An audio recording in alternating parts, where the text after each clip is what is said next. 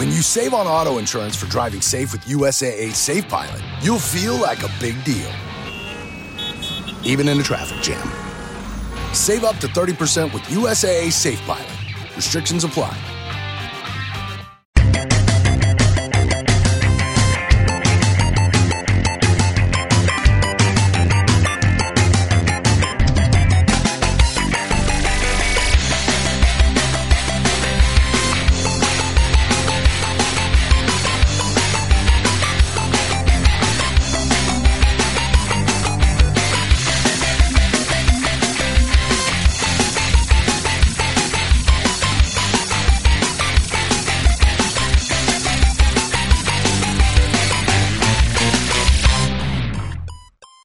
And welcome to episode 26 of the Mature Gamer Podcast. I'm Kev, and with me this week we have Steve and John. Hello, everyone. You all right? Hello.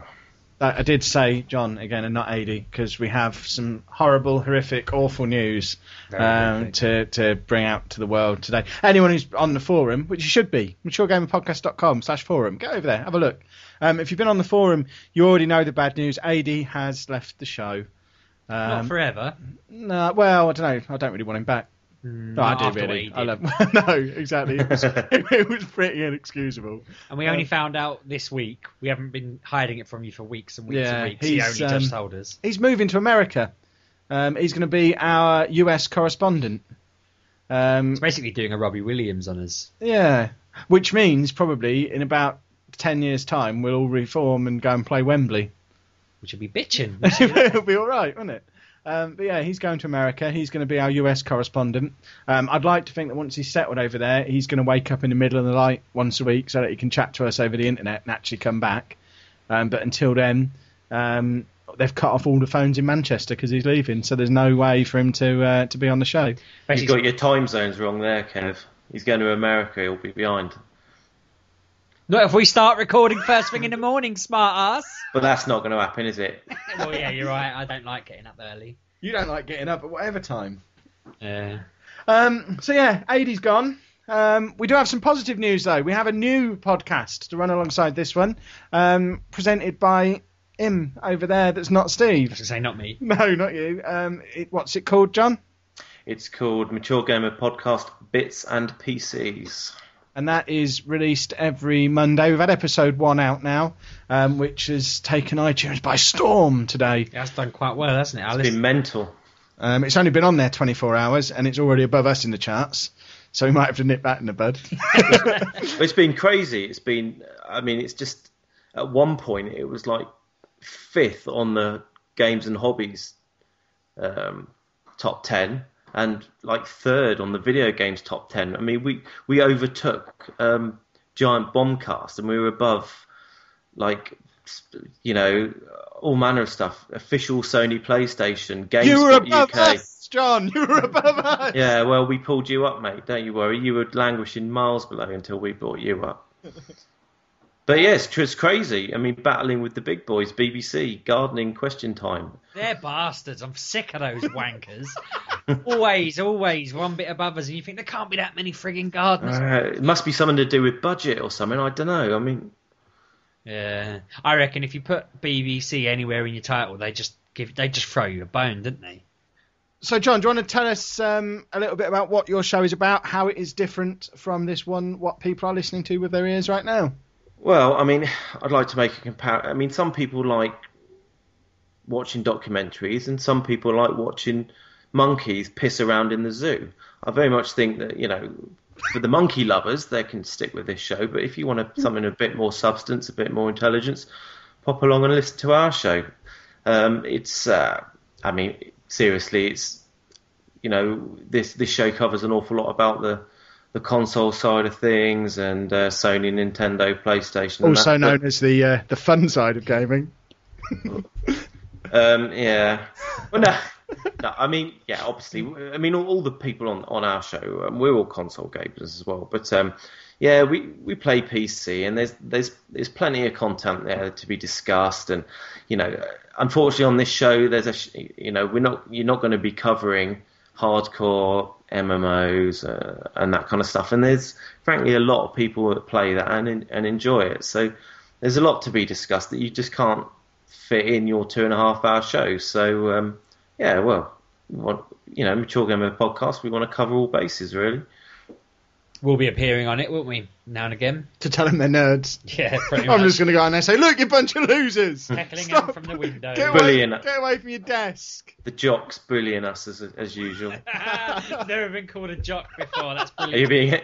Yeah, oh yeah, yeah. That's a cock. Yeah, that's. that's so yeah, I mean, um, yeah, it, it's been good fun. We we did a show on uh, Sunday, put out there, and it seems to be well pretty well received. It's um, doing well in the charts. Obviously, no one's actually listened to it yet, but uh, let's hope that um, you know it has a favourable response. I mean, there's been a few good bits of feedback. Um, yeah, I mean, it's fun to do. I hope you guys have fun listening to it. It's um, yeah, it's slightly different, but not a million miles away from this um, this show. Bit of fun, bit of info, bit of nonsense. It's basically like Top Gear's fifth gear. What, so it's like Top Gear, but without their personality and humour. That's what I was going for. But it does deal in more fact. Yeah, fifth gear is probably properly which to hardcore. nerd- To nerdy people, is quite important. yeah. fair. So there you go, fifth gear. Yeah, well, exactly. Um, so yeah, um, all this does mean um, that John, you're sacked. I'm afraid you. Uh, we can't have you on two shows. What? Um, what are you talking about? well, we we, We we replaced you Yeah, well. we we had you we had you penciled in as AD's replacement, and then you swanned in, Mister Bloody Big Bollocks all over the place. I've done two shows now. I'm gonna run my own show. And You're having uh, a laugh. So- you, have got to be kidding me. Have you seen the figures today? I have seen the figures, and um, yeah, I'm, I'm frankly I'm disappointed in him. So if you, you need to pull your finger out, or else you're going to lose your own show as well. So we're, we're you're officially You rele- fucking, you fucking prick. You and that fucking pet dog of yours can fuck right off. You're nothing without me.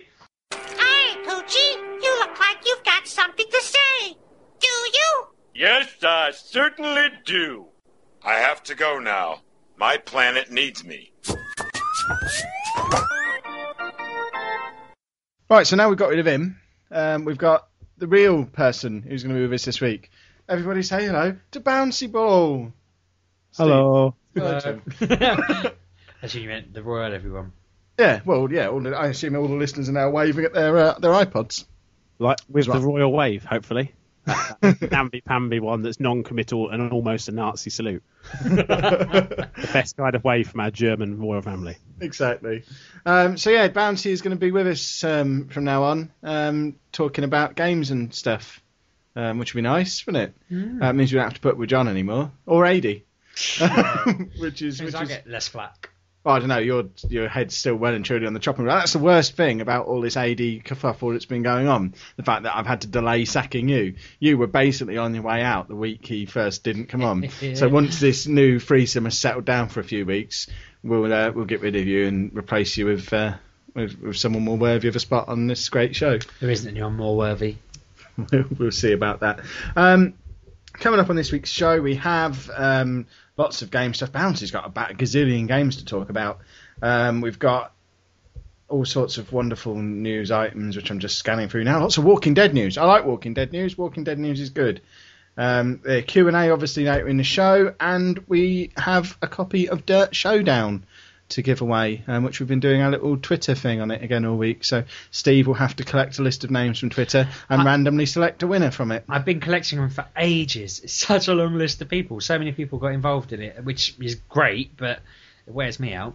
We've also got some beta codes to give away for something as well, We have, haven't we? but we need to figure out some kind of competition for them. I might just read them out. First come, first served. Hmm. Boom shakalaka. I don't know if I have them to hand. Right, don't bring them up then. So, Bouncy, what have you been playing this week then? Well, as you said, I've been playing nearly a gazillion games, which is about nine. Um, I started off finishing off the Amazing Spider-Man, which I talked about last time I was on the show, um, and I enjoyed it. It was it was your standard kind of open world Spider-Man game. Was it amazing? Uh, I don't know.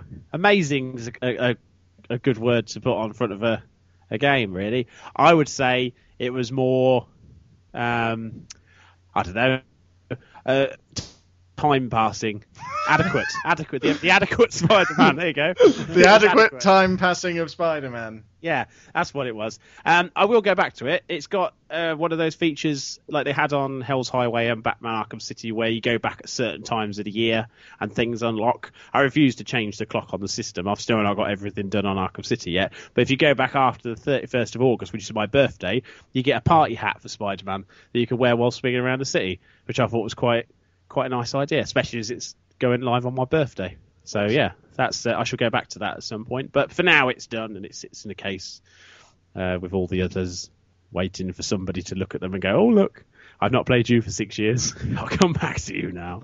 Um, when not playing that, I, I started getting into Minecraft on the Xbox. Obviously, you know, it's um, I, I, had it on Is this PC since you knew you were going to be replacing Hades? You thought, I know, I know what's been missing from this podcast. Someone to bloody rabbit on about Minecraft. I better get into that. You know what? I, when I got that kind of message from you saying if I'd be interested, with that I got a slight itch on the back of my hand, and that itch turned into a bit of an infection up my arm. It took over my arm and bought Minecraft almost immediately. uh, so I think I've I've caught whatever plague it was you gave him. Um, no, I I had it on the PC ages and ages ago. My first night, I didn't realise I had to hide at night time. I was wandering around, three creepers all hissed at me and exploded. I literally fell off a chair in fright and never played it again. Um, and my youngest uh, was talking to his friend at school, and it, he's only four, but he was talking to his older friend about Minecraft. He was like, "You've got Minecraft?" I was like, "Well, not on the Xbox, but we'll buy it." So we now just sit playing. It's like Lego, really. We just build Lego houses. Uh, So it's nothing incredible, and I, I'm kind of I'm, I'm enjoying it. And the tutorials are quite nice because I can actually now d- do stuff rather than just dig a brick and put it down and put it down. So yeah, it's it's yeah, it's all right. We went Have out you- and did stuff with swords. Have Yes. you built anything big on it yet? Because I went on a, uh, a couple of our listeners have kind of got together on a like as a group server, I suppose, on um, on the Xbox, and um, one of them, Asriel, his name is, he's showing me around his world on it, and he's just got he built a giant lighthouse, a couple of pirate ships, not ones that can sail, they're just giant brown ship shaped objects in the sea, um, a train station with a minecart railway that goes all around the place and you can travel around it's got switches to change directions and stuff all these different houses a Sounds like a man with too much time on his Well, hands. he, to me. he's not the only one who built it. It's people have gone on there. He's invited people on there with him. Like he'll go away for a couple of hours, Yeah. come back, and someone's added a library, and someone else will come and build themselves a house. Oh, in the middle who would add a library? What? Well- That was his Oh. girlfriend, I think. But Well, yeah, with- um, with mine, it's just me and my son. And I built him a little house, and I went upstairs and left him to it. And I came down, and he'd built, and this is he's four, so I was I was very impressed. With this he'd built almost like a volcano coming up off the top of the house, right? And it was about three times the size of the house upwards. So he'd kept building it, going up and going up, going up. I asked him what it was. He said it's a chimney at Christmas. Santa will bring us presents. and I, you know what? Out of anything that he could have built, out of anything anybody can build, that's the, the purity of childhood. It's like the first thing he wanted to do was to ensure he got Christmas presents. Doesn't matter about anything else. He doesn't care if he can grow some wheat or bake a cake or like build some pistons with a new update. He just wants to kind of secure his Christmas get kind of stash. So yeah, that's that's the biggest thing we built. I, I doubt I'll put a big project in. I haven't got the patience. I, I I keep digging through the ground and seeing if I can dig, you know, how far I can dig down. I always end up dying. So yeah, I'll probably just stick to building stuff with the lad. It's, I uh, lack the ima- imagination for this. I need to get my daughter involved because she'll tell me what to build. I think kids have the imagination to do it. Yeah, I mean, we did. Uh, they the older two came in and they saw something on the horizon. and They were like, "It's a monster." I was like, "Right, yeah, have swords and we'll go." We just ran off to the monsters, and uh, one of us, uh, my daughter died, and I was like, "Oh, did, oh I'll avenge you!" And I was like, just like, I was like, "You killed my daughter!" And it was like, "Oh." "Bwah." It was uh, yeah. So it's it's it's best played that way. I suppose in some groups, you know, mental ages and all that, it's probably a similar experience. But for me, uh, the the best people I can be playing with at the moment are my kids because they they're they're happy, I'm happy. The wife can have a bath. Definitely. Everybody wins. um, so yeah, so so when not on the Xbox, I've, I've been Zombie Cafe in and Plague Inc in on the iPad, both of which are just sapping away far too much time of my life for something that just basically means feeding people to zombies or destroying the earth. So that's I still haven't finished a level of Plague Inc. yet. I'm Really? awful at it. I've been trying to play it on normal because someone told me I had to do it on normal to unlock the next ones, and you know I can't Yeah. do games anything harder than easy, and I keep getting to 99% and just can't push it the rest of the way. Yeah, Have it's all to do with all to do with your transmission routes. That's the key. watch the routes, and then you know, Yeah. you start somewhere that's very very popular. China. Uh, um, is one of the best, or like South Africa or Egypt. They're the three. I found Because the UK was good. the UK is good, and, and the advantage of going somewhere where there's medicine, because obviously they say don't go there because of medicine and the resistance. The, the trick to it is if you get held off for a long while, your DNA bubbles keep popping up. So you've got loads stocked up to evolve it. You don't want to evolve too quickly. You just want to be transmittable. So whenever the disease evolves, this is all you've now evolved and mutated the coughing, de-evolve it, and you don't get detected. And you can essentially have the whole world infected, nobody know about it, and then you just use all your stored up stuff and go ha ha ha, fatal. And within within like two minutes, the world just goes dark. It's it's very satisfying. What it I takes found- time, but you know it's good. I started um, just researching the transmission routes, and then uh, no, no, like letting it evolve on its own, uh, the deadly bits, and if it got too deadly, de-evolving it. Yeah. Um, and it's just whenever they research, I just hinder that lots and lots, and then right at the end, just just l- add in one that goes fatal, and then it's just a matter of time. Yeah, there's a great when you get later on.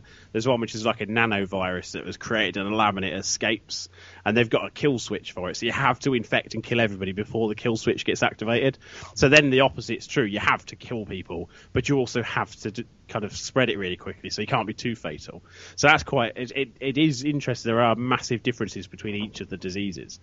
But you know, it, the best thing to do is do play it on casual. Get used to how the, the kind of the map works and how the the systems work, and then hit normal because you'll find it's a lot easier once you know roughly where you're going. Like Ala- Ala- uh, Greenland on that is like the final boss. Greenland's a bitch. If you if your boat routes have gone, uh, that you're pretty much stuffed. Although I did have once, it went for some reason the disease has appeared in Greenland. I was like, yes. I found that 25 people had it in Greenland, but it weren't spreading because I didn't have enough DNA points to uh, make it immune to coldness. Yeah. So those 25 people obviously sat in their log cabins ill, just wouldn't die.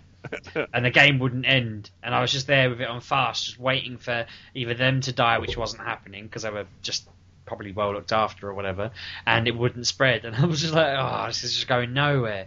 But um, I think it's glitched a little bit because there should have been a little bit of DNA points somewhere there to let me Yeah. finish. Well, the developers are now talking about they're doing an update shortly as well. Just to add some stuff in. So I, I look forward to that. Hopefully leaderboards. I want proper leaderboards because loads of statistics, but I want to know how much better I am than my friends at killing people. That's all I need. Um, so yeah. So then, so moving on, I went to a charity shop, bought a copy of Puggsy for the Mega CD, which was. Um, it's an old game. It's an old. I'm, I'm doing an AD. It's an old game put out by Psygnosis uh, for I think it was out on the Amiga, the, the Mega Drive, and everything. The Mega CD was established as one of the best versions. It was um, kind of a, a puzzle platformer that had um, realistic physics on the items that you carried, which was a first at time. If you dropped a ball, it would roll down the hill. Which at that before that, it was like you drop it, it stays wherever you dropped it. So yeah, I picked that up and uh, played through that, and it was as good as it's ever been. I've, I've kind of really, really impressed with how well that's held up. A lot of older ones didn't. And uh, the guy who put it together, Jon Burton, is the guy who now does the Lego Star Wars and Lego Batman games. So he's consistently been making great games as well. He even did the um, on the PS1. There was a Muppets karting game. I can't remember the name of it, but that was a really solid kart racer with a Muppet license, and he managed to make it work as a game. He, he seems to take a license and do it really, really well, whereas most licensed games are a pile of arse. So yeah, he seems to be the exception to the rule. Um, Vita's been getting a bit of love thanks to the sale the other week. I bought a load of stuff for the Vita that I haven't got already. Uh, mostly been playing everybody's golf because I love everybody's golf. I keep meaning to get this for my Vita because I liked it on the uh, on the PS3, and It- um, yeah. I keep thinking, oh, do I get it? But I, I don't think I've charged my Vita up for about a month. It will probably give me an excuse to actually play on the Vita, so I probably should get hold of it. Yeah, it's it's almost identical to the PS3 game, but it's got more features, which I thought was astonishing, really. As a kind of, uh, it's not. I know it's not a hugely graphical powerhouse of a game, but as a portable game, golf always works because it's something you can dip into and out of quite easily. The Vita does that well, being able to kind of suspend your gameplay. Um, and yeah, I've been playing that a lot on the toilet, so you know, sinking a hole in one while sinking a hole in two, which is always always fun.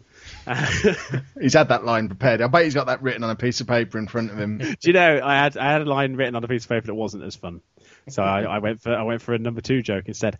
Uh, yeah. So then uh, after that, I went back to the iPad and played MotoHeroz HD, which is from uh, RedLynx that did Trials HD and Trials Evolution. Uh, it was free as a download for a little while. I don't know if it still is because obviously on mine it shows I bought it, so I can't tell you if it is.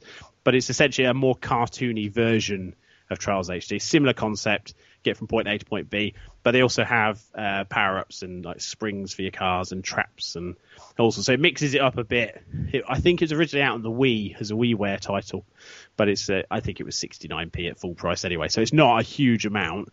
And obviously they do know how to make a good game in the first place. I, I can't say it's as good as Trials because it's not. Uh, Trials is, is as pure as it gets, and it's so simple as it gets. But what they've done is they've almost created a platformer game with the Trials kind of format. So, again, recommended, but yeah, take it as you like it. Uh, PC wise, I was playing uh, Botanicula, which is uh, Amanita Designs latest. Uh, they're the people did the point and click games like Samorost and Machinarium, and I'm probably you don't know what this is, do you? What words are you saying now? Machinarium. Machinarium, yeah, they're they're from But the they Czech, make mashed potato. No, they're they're from the Czech Republic. They they basically they've been doing point and click games for the last ten years, and they've been doing them really well. Since everyone else stopped, them. Yeah, well, the thing is, it never went away. It, point and click games as a as a concept, it just works, especially with a PC because that's all you're doing. Uh, Diablo three and Torchlight are all clicky clicky games. You use a mouse pretty much one handed.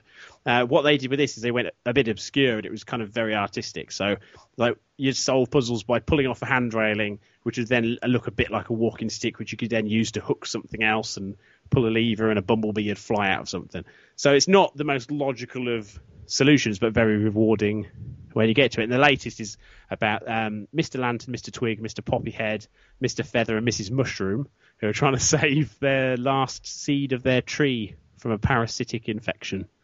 Um, but it's great. It's it's it's good fun, and uh, you can get some of their earlier stuff for free online on their website. So that's Amanita Design. It's well worth uh, well worth a look. And then lastly, uh, Kingdom of Loathing. I um, Kingdom of floating. Kingdom of Loathing. Yes, uh, I went back to it. Uh, I didn't listen to last week's show, so I don't need to introduce it because apparently you've done that. But uh, yeah, I've been playing for seven years as of uh, this week. I started playing on the sixth of July, seven years ago, and I haven't stopped. I haven't continuously played it, but um, I haven't stopped yet. And what's nice is they had a bit about oh, I would say about five years ago, four or five years ago, their their server crashed. They lost everything. Everybody's information went wrong. And normally the the company would say, "Oh, we're terribly sorry, roll it back, and it'd be fine." But they're a small thing. They're supported entirely by people buying items from their shop or buying merchandise, so they couldn't really afford to do it. So they just came up with a plot line where there'd been this earth-shattering event, and then gave us a zombie apocalypse, and we had to go around curing people. And uh, yeah, so they, they, they deal with everything very well. And they they keep, I think it's about hundred thousand regular players, even now. So it's nice. It's nice. They've got a little radio station, and it does what it does. It's just nice to be part of a game that doesn't involve a subscription as well. It doesn't look like they've updated it since seven years or ten years ago. The like it looks like the internet has moved on, and it hasn't. Um, does it always look like that? It was always designed to look older than it was anyway. Yeah. So it had stickmen, it had big chunky kind of clickable buttons and stuff, uh, drop down menus, and they they basically said there's no reason to change it because that's the visual style of the game. I like it. It reminds me of XKDC. I don't know if you read them comics online. Yes. Yeah. Or XKCD. I forget which way around it is. CD, yeah, Yeah. Um, yeah. It, it's it's what they did well. They, for one, every April Fool's Day they do a joke, and one of them they went to a full color like kind of CGI effect game for one day. It was like ha ha, and everybody was like, change it back. Yeah. It like, it's April Fools. But yeah, it's I think the advantage of it is it's easy for them to create new content because they literally just draw a stick man with a funny hat. And there you go, there's your character, and then they can spend more time coming up with the the funny descriptions and the objects and items. But there's still there's uh, PvP battling and clans and all sorts. So it's it's it's there. It's all there. It's everything that you expect from an MMO, but just in a browser based kind of choose your own adventure style game. So I was laughing. They have a. Have you ever? There's a mound, and you can fight to be like king of the hill or whatever, and then someone else has to knock you off. Have you ever done that? Ever? Um, I don't think I have. was going to say I could see someone on there who'd been on there for 50 days, and I clicked them, and it was like you can't attack these people. You're only like level one, and Yeah. you, you know you haven't broken your hippie stone yet, so you can't That's fight. Yeah, I guess I've always had my hippie stone intact. Ah, well, Never fair taken enough. it away. I always go the peaceful route. Uh, I joined a clan, which was some website um, from years ago, which is now gone. Had a clan. There's now about six people left of the 500 that were once in it, and I just rattle around in their clan halls making use of all their stuff. and it's like it's like I almost think it's like Home Alone. Like I should just get a sledge and slide down the stairs or something. But uh, yeah, it, it's it's one of those games that's just it's just innocent, little bit of fun, and it's it, it takes the Mickey out of a lot of gaming and uh, movie kind of stereotypes as well. So that's that's as important as anything. And and, and yeah, that's been my week. So ta-da. Righto. Sheepdog. I'm going to start with. Uh, I'm going to go off the running order a little bit because you've put it in a an order that I don't want to read. but You, um, you could have done that without letting anyone know about it. Well, you could yeah, have just done it letting you want. because it's on your thing.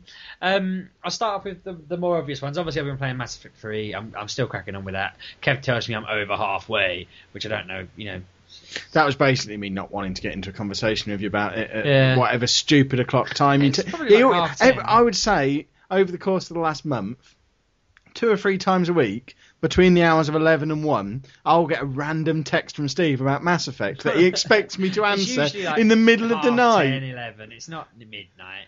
I, I would I would check, but I don't want to be embarrassed. The amount Um, of times my phone has gone off in the middle of the night, and Anna's like, "Who's texting you at this hour?" It's going to be Steve talking about fucking Mass Effect again. and lo and behold, there you are. That's happened once, and that wasn't me sending it then. That came late. I sent him a text, and then Anna replied at like half one, going, uh, all right, Steve. And I was like, well, I sent that at like half nine. I didn't, I'm not mental. I was in bed. You know, but anyway, um, I've got over the stuff that was annoying me a little bit now. Although I'm finding, I know, I know, I said in previous weeks I like to run around doing really obscure little missions and just kind of pissing about, not really focusing on the plot, just doing random bullshit.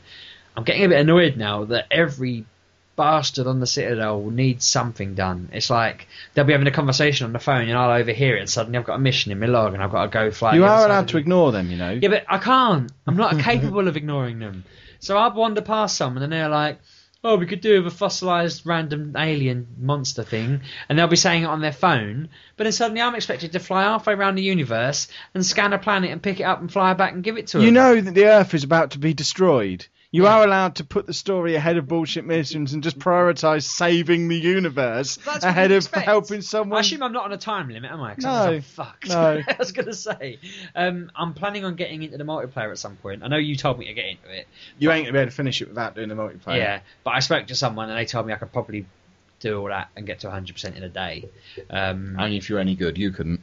I could, I bet I could. No, you can. It'll take you two or three days probably. But um, I need someone who who hasn't played it already or is willing to redo the multiplayer. I'll do the multiplayer. The with me. multiplayer's great. It's just like Horde. I just don't want anyone ruining it for me. That's all. But oh, yeah. I'll ruin it for you. That'll be your price of doing the multiplayer with me. I'll tell you how it yeah, um. I want to do the multiplayer at some point. I'm assuming that I'll know roughly when the game's about to end, and I can then go and. Uh, Hey, but yeah, it's say, it will say in big letters, press this, and the game will be very soon close to ending. Don't like do this now. every other. ver- and you, basically, but when if you want a good ending, you need your galactic readiness at Yeah. 100% before you do that, and it won't uh, go over 50% without multiplayer. Yeah, my um. Unless you've got the iPhone app as well. You can get the iPhone app, which will raise your galactic readiness by playing the iPhone game. I have to check that out because I did get a text about that the other day or an email, or whatever. Anyway, um, I've got my uh, whatever it's called, where it's like your military strength. That's the phrase I'm looking for.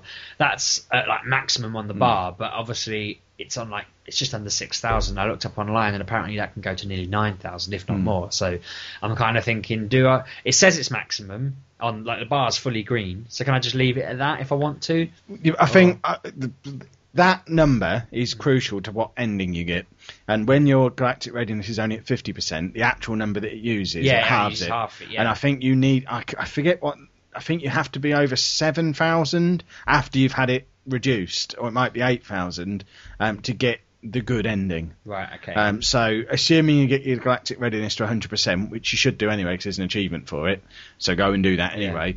You only just need, you basically need to get that to about 7,000, so you're probably already fine as long as you get, as long as you yeah, play I'll just play the rest of the story now. I mean, I am starting to think I might just go off and do the story because I'm not really fussed about helping some random. Like uh, it's just all random. I mean, it is fun and it's not at the same time. I'm getting a bit peeved with little bits of it here and there, where I, w- I will just go on a massive mission where it's just kind of saying, "Remember this random person? Well, here they are. This is this is them." See you later. And I think, bloody hell, that's like an, an hour and a half of my evening wasted just finding out where they've gone. You spent two days looking for a fucking hamster. I didn't spend two days. I don't know. Did I, I don't think I mentioned this on the on the podcast. But I, I, I started at Mass Effect Three, ran to Shepard's room, and was like, "Where the hell is my space hamster gone?" And um, And I- he sent me a text with those words in. and I tweeted it on on Twitter, funny enough. And um, the funny thing was, a load of other people replied like loads of nonsense, like, "Oh, you know, it's up your ass" or whatever. And Bouncy sent me a, a tweet saying something like, "It's roaming the the halls of the of Norman of the Normandy," and I just kind of laughed, thinking, "All right, of course it is." And then I was down in the uh, engineering, just looking for something, and uh, there he was, just running around my feet, and I just grabbed him up, went off up to my room, and he was there. and that's how Bouncy got on the show. Yeah, and I was I was thrilled to have the hamster. Um, one thing that's That was basically our audition process, wasn't it? The first person to find you a hamster got a spot on the show. brilliant. Yes. I'm finding I'm more interested in collecting all the little ships as well.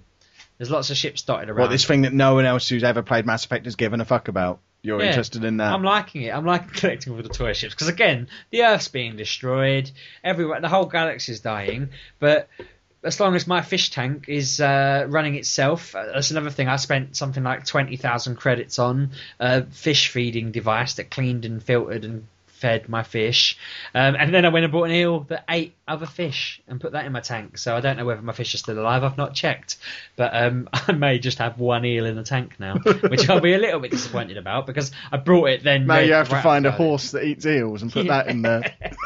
I'll just hope the eel poos fully live fish. But um, yeah, all these I like those little random things. That appeals to me. Like just collecting random nonsense while the universe is going to shit.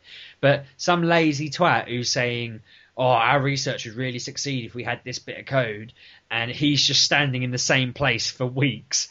On the phone, probably getting. He, he knows the world's ending because he's running up this two-week-long phone bill that he doesn't care. He's just, he's just repeating himself. We need this. We need this down the phone, hoping someone will hear, and he won't have to travel halfway around the world. He'll, someone will do it for him if he tries to repeat himself enough. Um, and I, I'm just doing stuff like that. And But he knows the only way to solve the problem is for some busybody to overhear and feel the saying need to get on involved. because I was on Xbox Live last night, and I got it was that was when I kind of snapped. And I said to these guys, I was like, I'm just going to wander around Peterborough listening to people's conversations. Because that's another thing she does. She'll wander around and people will be arguing over a school and she'll go, Damn it, people, the universe is about to explode. Who cares what school your children go to? And they go, Oh, cheers. And then suddenly you unlock like a, an extra army or something because it turns out they had a million children.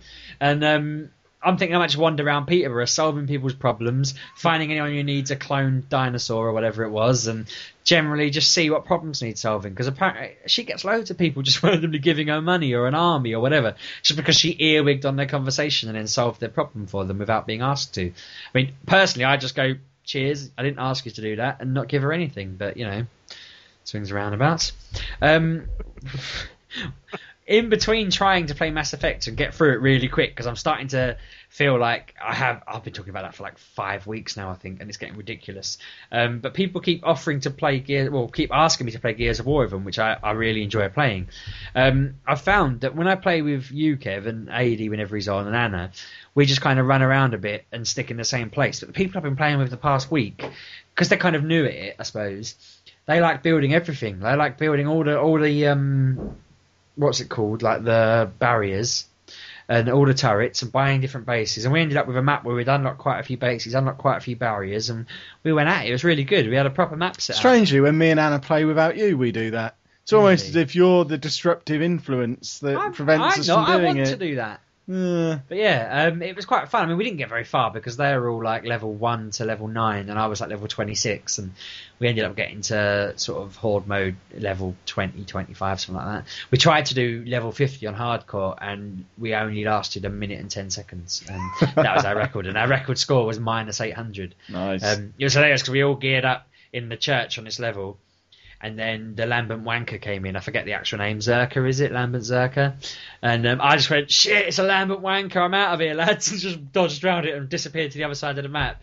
And then when they were all dead and I came back, they were like, you didn't tell us you were leaving, Steve. You just abandoned us. And I was like, I did. I definitely said it. And one of them was like, I heard him. But yeah, they all think I just abandoned them to die, which pretty much is what happened. But I told them about it first. I offered them the chance to join me. But um, we didn't play it on that hard ever again because we were just a joke at it. And I, I don't understand how anyone is good enough to survive it because what happened was the, the monsters would come out and just shoot you dead. And bang, you're dead. No, you know, one hit dead, basically. And um, surely people like Anna and Erlo who have played it for 1800 hours or whatever, surely they're not surviving it on hardcore, are they? No, they she only ever, still plays it on normal. I assume Elo's probably the same. It's um, Is there anyone out there who's game? played yeah, it on Insanity? On Twatty seventeen year olds 50? have nothing better to do with their life. I can't imagine Insanity level 50 would be worth even playing. Talking of twats and Gears of War, I was playing it on Sunday morning, and um, we got to like level thirty, and we got a lambent wanker appear, and um, it was on a map where there was like, like it's, it's the big open one with the big mountain bit in the middle where you can have a turret up there and everything. And there was a dickhead random on the other side of the map who was just stood there on a turret for 15 minutes watching the three of us battle this bloody thing on the other side of the map. And he was just sat there watching. And I just, I want there to be an option to go over and just get take my pistol out and shoot him between the eyes. Yeah, there should be a boot option on there. No, there should be a shoot Well, between yeah, the eyes with a pistol option. I was telling him about we were playing, weren't we? And um, me, you, and Anna got killed. And there was that other random guy trying to kill the Lambent Wanker, but he couldn't. And he was just rolling around, hiding in corners and stuff. And he wasn't doing anything. And I ended up having to buy back in to try and. I thought I'll buy back in and try and kill it. No, I died instantly. Anna bought back in, tried to kill it. She died. And it was just like this guy just needs to let it kill him. If we let it kill us enough, it will disappear and we'll have another thing to fight. But no, they just let it fight and let it fight. takes too long. Um, there should be an option to not have that involved. You should be able to block that from the level. That'd be nice. The horde without that in. Um, other than that, then I've been playing. A friend of ours tweeted us both saying you have to play Outwitters on the iPhone. It's the best game ever. Challenge me. It's brilliant. And you were kind of like, what is it? And it's apparently like a turn-based strategy game. So I vomited in my mouth and refused to even look I at thought, it. I thought, ooh, and um, got it. But it's so slow. It's like you've got this board set out. Oh, good. It sounds exciting already. and you've got a base at either end of the board, which isn't a base. It's just like you click it and you pick which unit you want to build. And then some can move five places, some like one. I imagine it's one to six they can move, whatever. You have to buy them, and you get five moves a turn. And you have to and you have to move them all. You have to move them all around the board, killing each other's pieces basically. And um, I started it up and I've challenged him and someone else, and it's just so slow paced. I'm thinking it needs like two people who know they're both going to sit and play it for a certain amount of time. Like if you're on a train journey with a person who's there with you, play it opposite each other and it works. But if I was to challenge you tomorrow and you were just to go about your day, it would never get done. It seems like such a long game.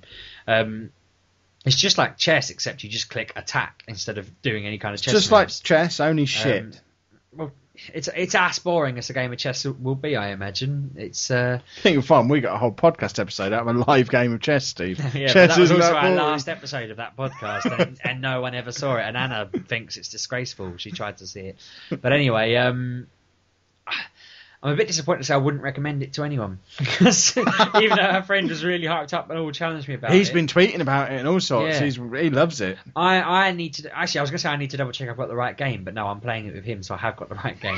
um, I'm hope maybe next week I'll come back and say, oh, he showed me the ways, my, the error of my ways, and it's all really good. But no, I, I can't say I recommend it at the moment. It is free if you want to check it out and you like turn-based strategy games. Ugh. But it's called Outwitters, and um, it is just a really slow-paced game of chess, basically.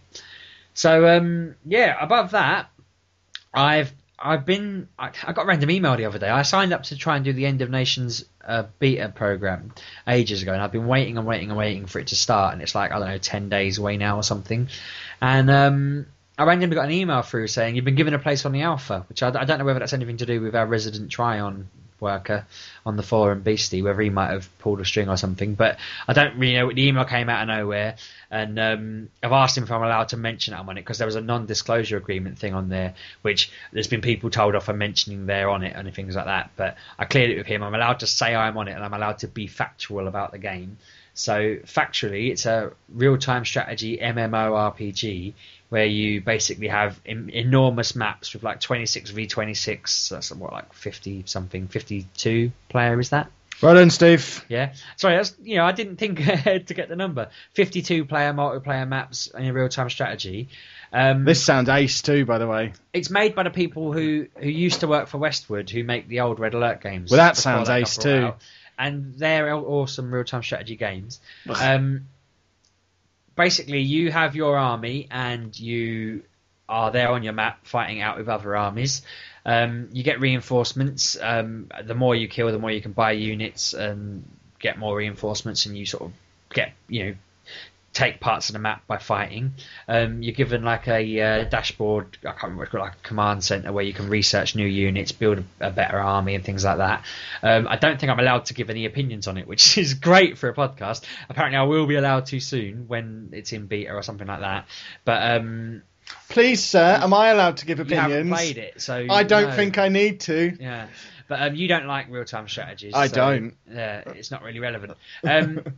The one factual thing that I was surprised with, and so we'll mention because it means that other people won't make the same mistake I did, was I was expecting it to have construction yards in it where you built your own base and then had your army spring forward from your base.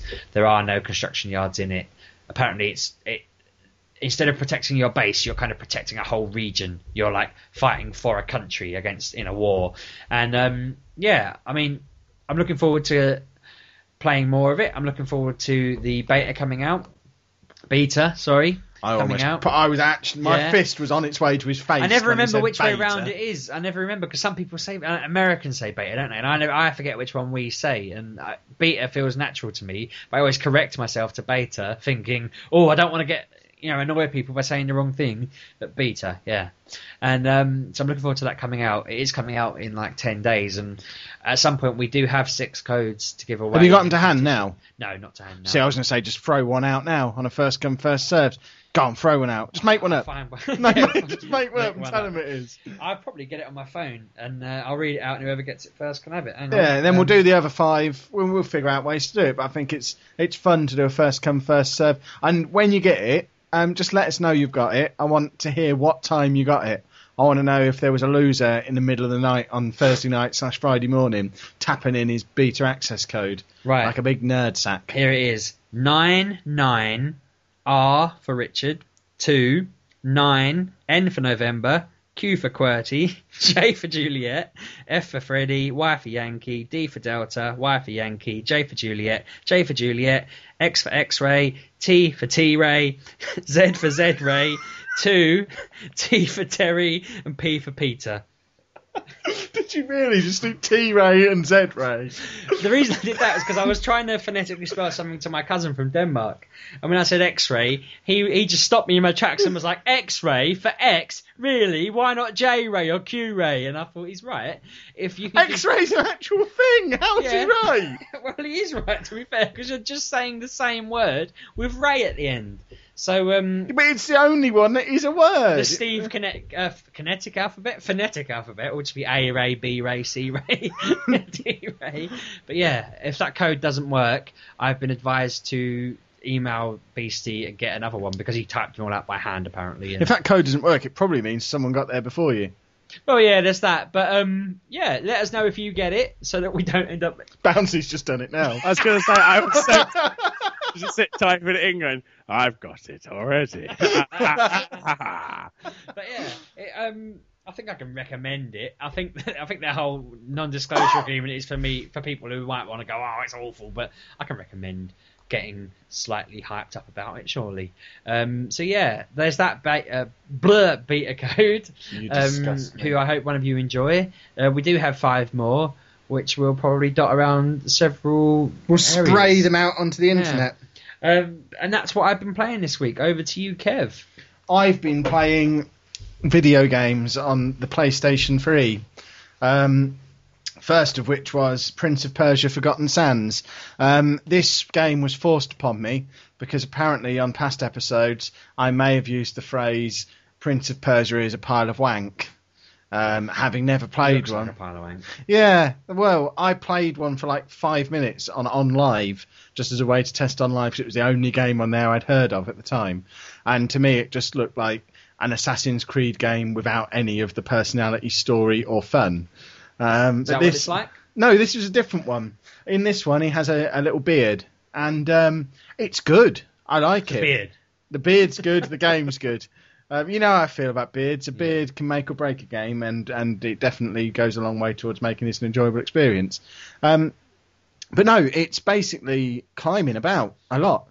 Which Um, you like. Oh, I love climbing about. It's climbing about and hitting people with uh, with swords, which yeah, I- I'm all over that. I've had great fun on it.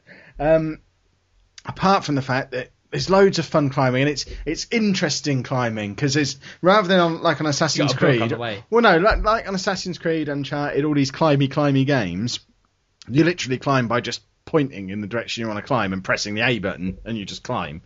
But in this, there's different button presses for doing different things. So if you want to dash up a wall, you have to press a trigger. If you want to swing a different way, you have to do this or something else.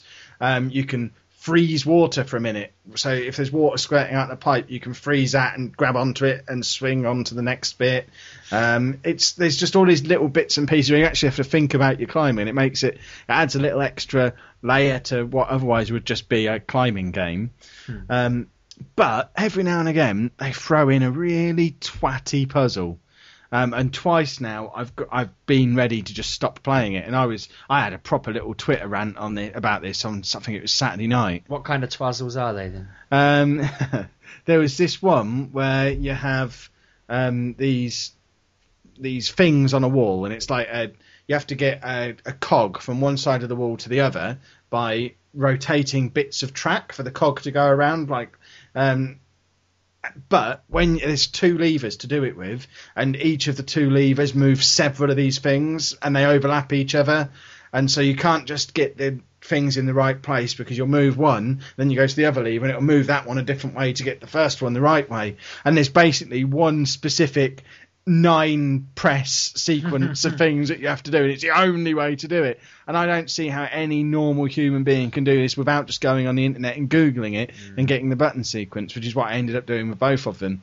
But if it wasn't for being able to go on the internet and Google how to do the puzzles, I would have just stopped. I hate stuff like that. You just reminded me of a thing I was chatting to a mate about the other day, and it's uh, it'll annoy you when I say Final Fantasy VII, but there's a thing on that where you have to figure out the code to a safe, and you don't know it. There's no way of knowing it. You just have to sit there pressing buttons until you get it right. And if you know it from the last time you played it, and you type it in, he goes, "You fucking cheat!" You know, you must you, um, you must have stolen that from. And he, he gets annoyed, and you get like told off. But um, they expect you to just sit there. I don't. I don't think games should do that. Sit, expect No. you to sit there pressing loads of tangents. Well, this this game is loads of fun um, until you get to the point. I mean, I was sat happily playing it for two or three hours, and when I hit the first one of these, and I sat there for an hour, just fiddling with it, and I was like proper hissy fit, and she's going, well, "Why don't you just Google it?" I don't want to Google it because I shouldn't have to Google it. I'm two hours into the game. I shouldn't have to I'm be getting. I shouldn't have to be resorting to a walkthrough two hours into a game. I should be able to just do it. Um, and in the end, I, I was on the verge of just turning it up and saying, no, I was right. Prince of Persia is wank. And she made me get a walkthrough in the end, and um, I did it, and then it got great again for another three or four hours until it hit the next one of these. And this time, I just went and got the walkthrough immediately, and again carried on with it. So uh, I'm, I think I'm getting close to finishing it, and I've only had two of them come up in the seven or eight hours that I've played. Do you reckon they do it to sell walkthroughs?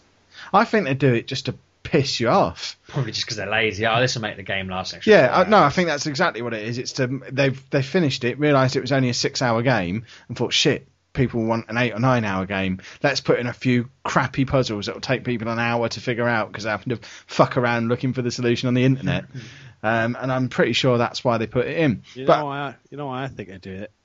I think if uh, what they try to do, because I remember playing this through on exactly the bits you're on about. it's almost like they're trying to be Tomb Raider or Uncharted. Yeah. it's like oh, you're in a tomb and you can. Uh, but the difference is with those games, there's a different pace. The whole point of Prince of Persia is you've got that fluidity, and then you just you hit a brick wall and it's just Yeah. stop, and it's like oh, okay. I was running around swinging on bits of water I've just frozen, and like swinging around corners, and now I've got to work out a lever puzzle. And in those other games, it works. I mean, uh, Uncharted, it's got some really obscure puzzles, like where you've got to looking at your notebook and you're trying to work out what it is. But it works because that's the context of the game. You're trying to solve a mystery. And plus, there was a way to actually do it logically. I never had to resort to a walkthrough with Uncharted. yeah, it's all the information was there. Whereas obviously with Prince of Persia, it's almost like the Rubik's cube uh, Oh, it's- style of it's- puzzle. it's- It's, where there is there is a, a method to it, and there is a logic to it, but it's kind of like work. It's almost like the lights on, lights off thing. It happens in games every now and then, and it's not a fair puzzle. It is almost like well, what you know, you just put it in there for padding. But it is quite a simple one to code because you just think, well, there is a way of it from point A to point B, and we'll just add in a couple of different paths to kind of make that awkward. But like you say, it, in the pacing of a game, it, it can kill it dead if if you get stuck completely. So yeah, I totally sympathise um, If because the rest of the game is really good, really really good Mm. game. They need the option to like again. I'm building. I'm going to my very narrow library, but Mass Hold on. 1 Oh, I was going to say, I had- was thinking Final Fantasy or Pokemon was coming there. Omnigel, you just went, oh, Omnigel solves that. Every time you reach something that you tried it, you tried to solve it three or four times. You thought, I can't do this. Omnigel. There was a thing we you had to solve a puzzle to stop a reactor melting down, and I tried it a few times. Couldn't really figure out the order to do it, so just spent hundred Omnigel, and that was it. I went on with the story, and it, it didn't involve me looking it up. It was a legitimate thing in the game. It just meant I had to sacrifice some resources. They should all games should have something like that in them. Well played, Sheepdog. I didn't know about that because, as we established, I haven't Oh, played haven't Mass Effect 1. one, yeah. I need to borrow that off you at some point Yeah, so I can, can. actually sit and play it. Um, the other game I've been playing and was really looking forward to, um, Walking Dead Episode 2, finally arrived on PlayStation Network, having been out on Xbox for about four years. Um, I was so glad I chose to get the season pass on PlayStation because it came out a day earlier for Episode 1 because I only had to wait two weeks um, in order to play episode two. Um, but this is just a, a superb game. Um, it's at, I enjoyed episode two even more than episode one because it removed. Again, talking about stupid puzzles, there were a couple of points in episode one of The Walking Dead where I just couldn't work out what I had to do and had to look it up on the internet, and it annoyed me a little bit because I really loved the rest of the game, but I didn't have any of those moments in episode two. Um, it was just awesome. Um, the story in it, it's it's so it, you can tell that this is based on the comics rather than on the TV show, um, because it's much more violent and disgusting and just it is it's it is.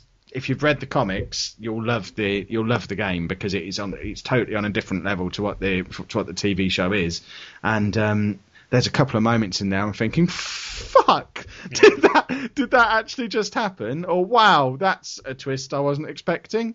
Um, and yeah, it's just awesome. I can't really say too much about it because it's so heavily based on story and on the decisions I made in episode one, and uh, without you know, this is why we need to do spoiler casts Yeah. on occasion, so I can actually sit and explain specifically why this is so brilliant. I can't because to tell you why it was good, I will completely ruin it for you if you've not played it. We will do a Walking Dead episode at some point when we start doing the spoiler cast things. Steve needs to catch up as well. Um, but all I can say is, if you've not played episode two of The Walking Dead yet, you need to get on it because it's it's getting better. If episode three steps up the pace the way the way two has, this is going to be a superb series. And um, yeah, anyone who likes it in any way, just get on this. If you haven't already played episode one, I you need to. get my bloody wife to play episode one with me. I might just finish it and she'll never ask. Will she? Well, so if you just do it when she's not there, and then if she ever wants to do it, just keep that save open as well. You just you're letting her make the decisions anyway, so it doesn't matter that you already know what happens. Text me tomorrow and uh, I'll ask her to play it and we'll have it done by the weekend. Why do I have to text you? Because I forget. What's wrong with you? We could have this conversation off air. We probably could. have, have you been playing this bouncy? Because I vaguely remember you saying something about yeah, it. it's um, yeah, I had it. I got it on the Xbox when it came out Hmm. before. Um, and again, it's, it's like you say, it's one of those you can't really talk about. And again, I'm a huge fan of the comic books, and I think you get that feeling with the comics. So there are certain points in the comic series where you just think, I can't believe I've just seen that happen. And then you start thinking about the TV series, they can't possibly do that. that's that's a moment that's so shocking. I can't even believe I've seen it in in a graphic novel, let alone. Uh, anything else. And the games have, have kind of embraced that with such a gusto. That, Oh, yeah. And, it, and it's but it's so respectful and it's so justified in the context of the world that has been created that I, I'm kind of all my concerns when they said, "Oh, it's going to be quick time events, point and click adventure, based around The Walking Dead, I thought, well, I'm, I'm going to play it no matter what. I mean, it could be the worst game ever, and I'll play it from start to finish just to have a little bit more of that world.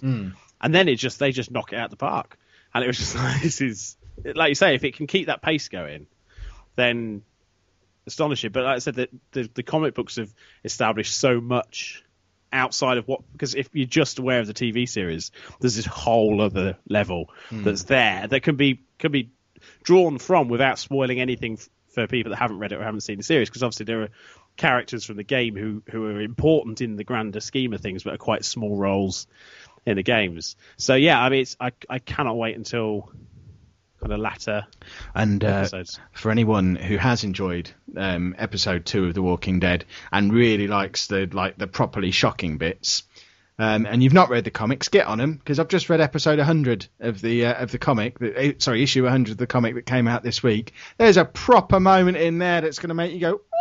"Ooh."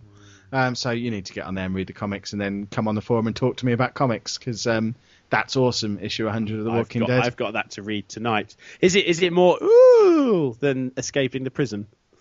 Um, it, there's, there's there's a bit that'll make you go, "Fuck!" Wasn't expecting that to happen. so enjoy yourself, sir. No, are we expecting something to happen? Well, it's issue 100. There was gonna always going to be something to happen. it's been built up for the last six months that there's going to be something big happening in issue 100. And um, yeah, it's um, it's it's surprising and pretty awesome. Did he turn out to be two midgets? Yes, Had a long that's coat? that's exactly what Ruined happened. it. I'm sorry, Bouncy. Bastard. Um, so Raptr this week, um, we're up to over 160 people on there now. So if you want to be friends with us on Raptr, just find us Mature Gamer Podcast on there. Um, this week's top five, um, Skyrim's in it twice. Number five, uh, fifth place is the PC version of Skyrim on 61 hours. I mean, I guess this is all because Dawnguard came out. Um, fourth place, Gears of War 3 on 77 hours, which I guess is a lot to do with you and your nerdy pals. Uh, third place, you and your nerds again, Mass Effect 3, 78 hours, and again, probably quite a lot to do with the extended endings being out for that, even though I imagine a lot of people like me just watch them on YouTube. Um, second place, um, Skyrim on the 360 um, with 88 hours. And first place, as usual, Minecraft, 165 hours. It's now up to fourth place in our all time list. And it's just ridiculous the amount that you people are playing this game. And there's quite a lot of you now getting into it on the PC as well. So I wouldn't be surprised to start seeing the PC version breaking into the top five. Because I believe we have just set up a server as well. yeah, did you? Uh, apparently, our site now directs to it on a certain. Minecraft.maturegamerpodcast.com is where you will find our Minecraft server. Um, so that's all thanks to John, who I assume now we've sacked him, it will probably disappear. um, but he'll probably tell you more about that on the uh, on the Bits and PCs show at the weekend.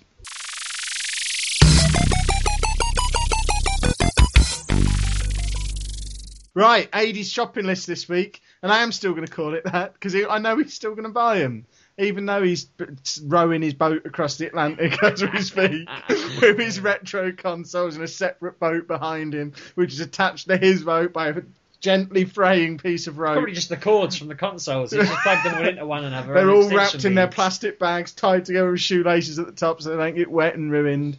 Um, but yeah, he'll still be buying these. Um, Yeah. You know how he rolls. Um, there's only one though, and that is Inversion coming out on the 360 and the PS3, and um, it looks awful. Ugh. Yeah.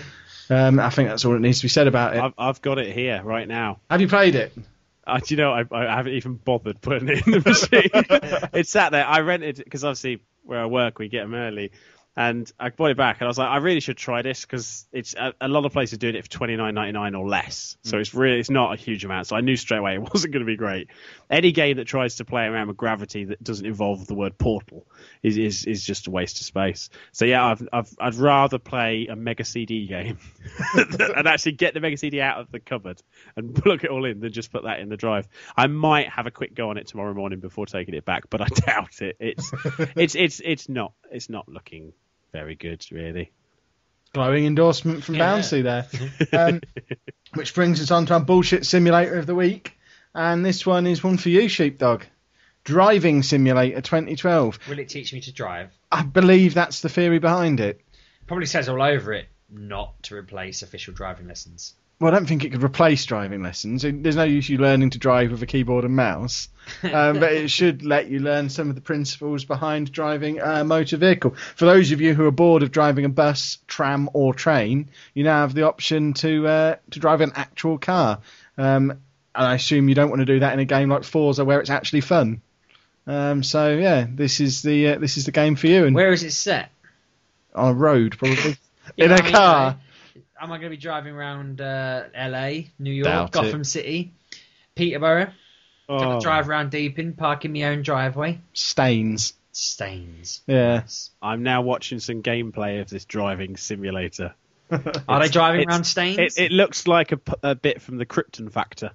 It's it's kind of it looks like post 1995 virtual reality style gaming. I don't really get what the simulation part is because it's the cameras outside the car, which unless you're kind of driving it from the front of a bus behind it, is not very much of a simulation. uh, and he's driving on a road that's got three lanes. He's driving in the middle at 132 something, which I'm sure is breaking the speed limit as well. And there's no traffic either, which is also a bit odd. so in terms of simulation, I would probably challenge that it's not very good at simulating anything other than what the internet proposed video games were going to look like in 1998.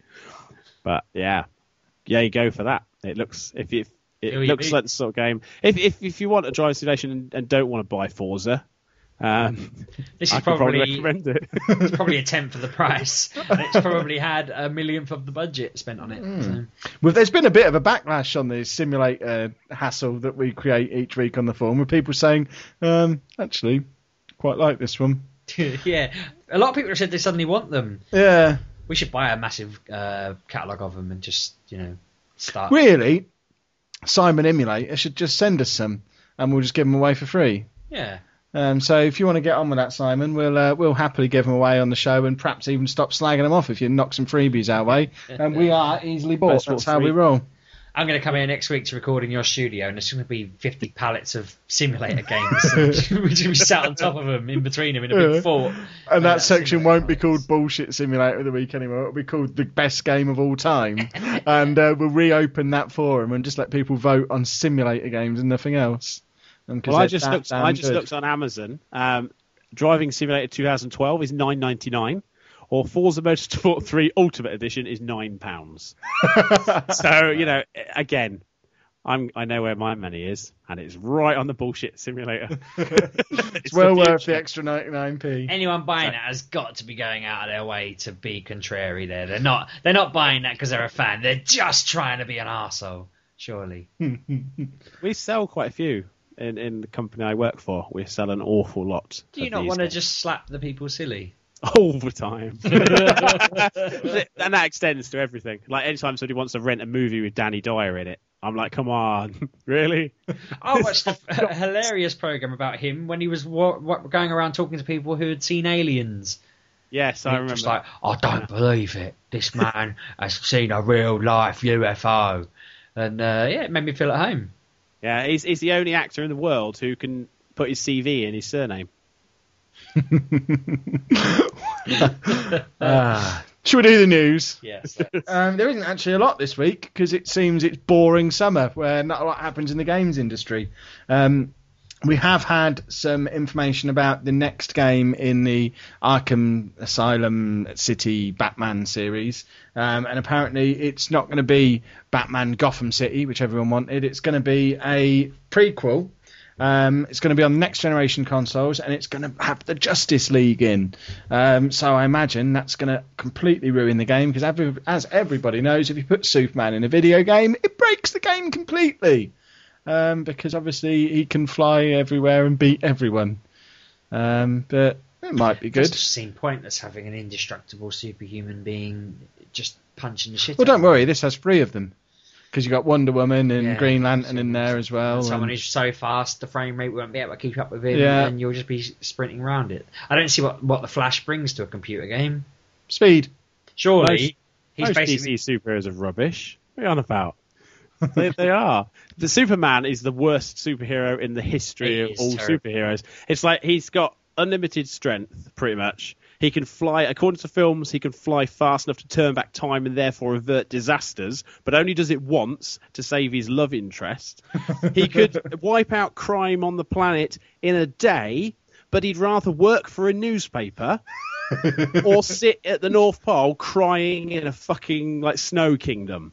He's not Superman. He's Super Emo Man. That's all he is. He They can't even make films about him now without him losing his powers. You watch a film about Superman and it's like, oh, he's Clark Kent because he's got Exactly. no powers. Yeah, oh, what's exactly. he going to do? Oh, he's got his powers back now, right at the end because we ran out of ideas. They Mm. should just kill him and leave He's him the worst. He's the worst. They they did the the Red Sun where he landed in Russia. Said it was like an alternate.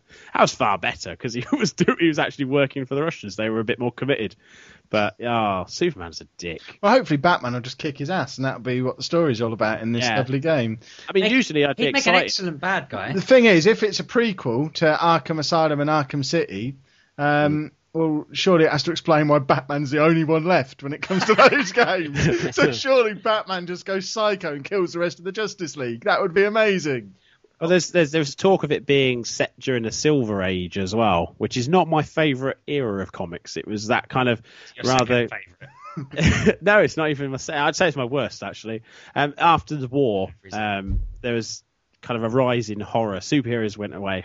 Horror comics came in, and American government brought in regulations to kind of restrict content in books.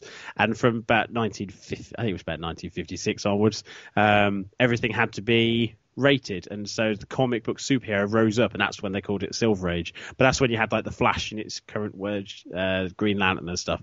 So there was all that but the best age is the the bronze age which is kind of from the 70s to the mid 80s which is the best time so yeah i'm a bit concerned that they're going to go for the campy style as soon as they mention silver age that's what spawned the 1966 adam west batman and i don't want that in my arkham games That'd be Just, like, mental. running about going flam, mission. yeah, carry a things like that. giant bomb above his head, like trying to throw it off a pier. If that appears in any form whatsoever, I'm going to set fire to my own shoes. It's just, it's just a terrible idea. I'd love to see a good Batman in a team thing because he's always moody enough to break away from the team. So you could, you could do that. But most, like I said, most DC superheroes are, are dicks anyway. So I, don't want to play as anybody else. The, the Flash has got no discernible ability other than moving quickly. I've been trying to say it's going to be surely. You know when you have like the quick travel, where you just click on a map where you want to go. Surely that's all he's going to be. Quick travel around. It'll be him pulling a rickshaw. You all get in the back. They'll be like, wait for me. I mean, unless they do it all in bullet time and stuff like that. That's the only What- thing I can think What, of. somebody running really fast, really slowly? No, all of his missions being in bullet time because he's going so fast that he's seeing everything. Perhaps him and. Superman will have a race, and it'll all be button mashing. That'd Just be sounds, awesome. sounds mental. I mean, they, they, if they made Superman bad, he'd make an excellent villain in it because he's pretty much. But you wouldn't be able to kill him. How's that a good villain? Well, If he He's if he decided to turn on Batman, it'd just rip his head off, and It's that's happened. it. It's happened Done. in the comics loads of times. They've had fights. He's just such a terrible hero because all I can think of is you just you just go kryptonite. Oh, now you're completely weak. Oh, now you're not weak because I'm taking it away. Now you are. Fuck off. Just go back to your own planet and stop being a wanker. The planet that blew up.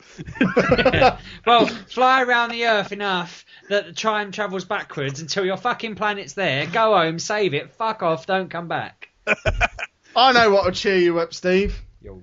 Uh, Ghost Recon Future Soldier. Um, there's some DLC coming out on the 17th of July. Right up your alley, innit? Well, uh, you'll be all over that, I'm sure. Um, I still don't intend on ever playing this game. I assume you're in the same boat. Because, um, as everyone knows, Tom Clancy games are wank. Yeah, he should stick to writing books too big to take an holiday. Quite frankly. Have you seen the size of Rainbow Six? Brought- You have a Kindle! I know, but I brought that when I was younger, thinking that's a computer game. It's bound to be a good book. and it was just too fucking big to take to France. Is And this I was because going by car. Is there a book size restriction on the French border? No, I just Uh, excuse me, I son, let me weigh your books. I've got I've not got room for that. I thought so. I took six smaller books and I read them all. Do you go with all of your suitcases bought from toy shops? Is that the problem? Because you can get No, quite big my- cases these days. Yeah, no, my parents are just mad. They take like eight books on holiday with them and just sit and read them. They go on holiday and just read. Crazy. So I did that once. The last time I went on holiday properly, um, yeah, I just read six or seven books when I could have just took one Tom Clancy book and been busy the whole time. Plus, had a handy weapon in case anyone attacked you. um, I don't think we've talked about The Walking Dead enough yet in this episode, so let's talk about it some more. Um, in addition to the Telltale game that I was waffling about earlier, um, Activision have announced that there's going to be a Walking Dead FPS coming out next year, um, also called The Walking Dead. Um, this one apparently is going to be based on the TV show rather than the comics, which the Telltale one is based on. It's going to be massively hour long bits when. Well, apparently it's to do with um, what's his face, Daryl and Merle, and it explains how they met up with the rest of the survivors that they meet up with in the TV show. Because obviously they're not in the comics, so they are just a they're characters that were created for the TV show. So the game is going to be you controlling them. Um, shooting your way across the south of America, um, and again, it's going to be set before the TV show starts. So it explains how they get to meet up with Rick and the rest of the So you know how it's going to end. Shall I panic you a little bit? Go on. It's made by the people that made Kinect Star Wars. Oh wow, this is going to be ace. There's a lot of dancing missions in it then. I'd love that, just like a zo- in Atlanta, just doing Saturday Night Fever with a zombie backing dance as a kind of redneck I'm racist. really keen on things that I like prequels, but I don't really like prequels when you know it's just gonna if it's going to where they meet, it's just gonna feed into basically the start of the program, and I just I don't know. I'd like it to put another slant on things. They're the only way a sequel, a prequel is good. I've said that before. Just I wanted to change. They can't really change. Well, it's not even really. It's of it not. Not a. I suppose it is a prequel in that it 'cause happens you know before it, but die. it's yeah, but it's based on different characters and tells their story, doesn't it? At the moment, for it, for people who've only watched the TV show, they only know T, uh, Rick's um, story.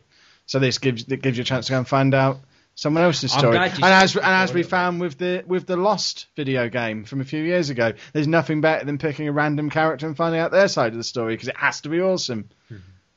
That game was bad, by the way, Steve. in Mm-hmm. Yeah, case I've you were seen wondering. the game, and it, yeah, everyone thought it was going to reveal loads about the plot of Lost, and it didn't give you anything, did it? I enjoyed it. I enjoyed it because it fitted. did? It fitted in with my explanation of the series very early on. It, it made every bit of sense in how, what I was thinking. So I was like, all right, fair enough. That justifies my argument.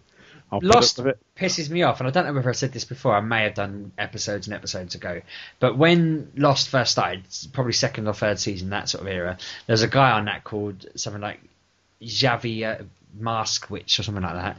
He had a thing called Ask Yavi, and um, I asked him. I said, "Say something that." When Lost is finished, will make sense, but doesn't make any sense now. And he play, he had this boomy voice thing, and he just went, "The Wizard of Oz," and I just thought, "Oh, interesting." So then watched the rest of the series, thinking Wizard of Oz. You know, every every season finale, I'm thinking soon this will be relevant. Soon I'll be able to piece it together, get that little bit ahead of everyone else who never saw that clip, who never got that video response from Yavi telling him that the Wizard of Oz was relevant in some way. It ended. I looked around, Ask Yavi didn't exist anymore. He left the show in season three. Um, so I thought, oh fuck, I can't chase him up now and find out what he meant.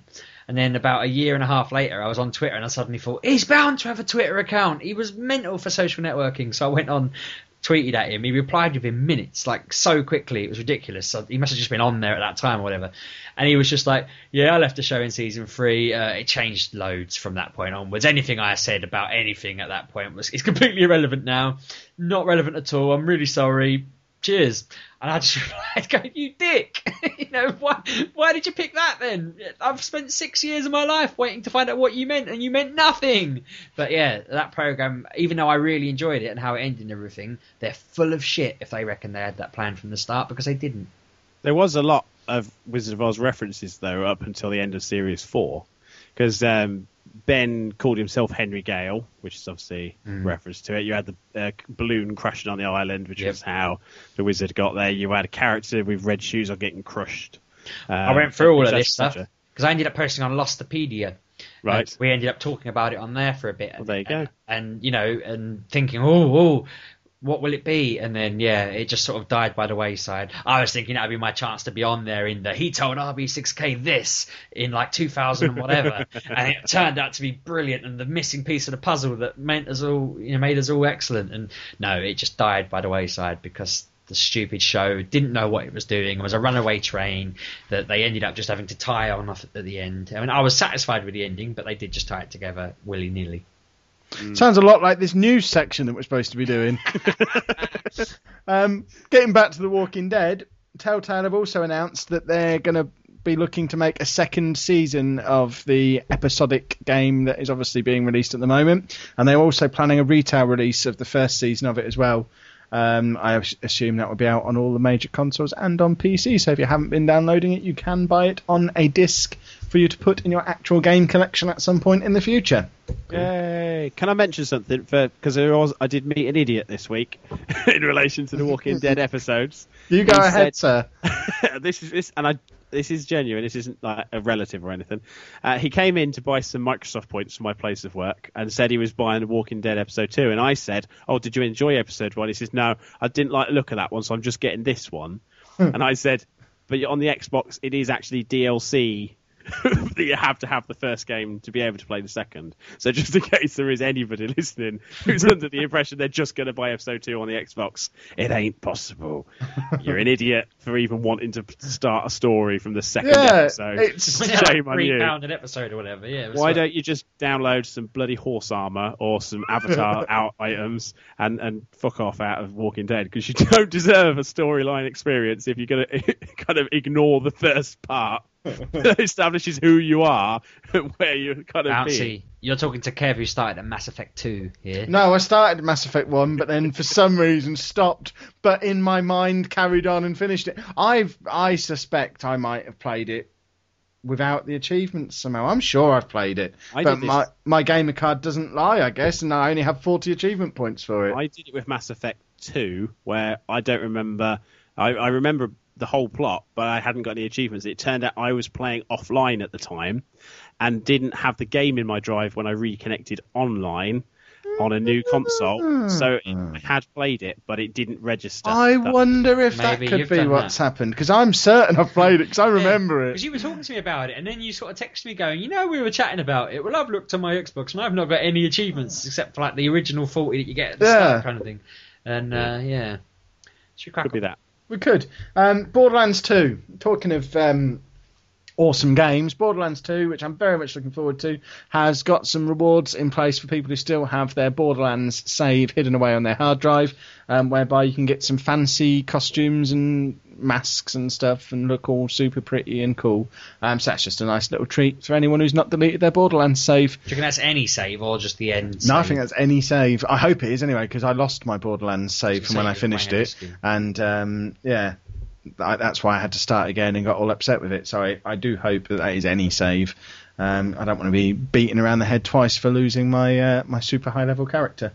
Um, Assassin's Creed 3 Liberation, there has been a new trailer for this. This is the Vita version that's coming out on the same day as the Xbox and the PS3 version, um, with the girl protagonist, and the trailer looks awesome.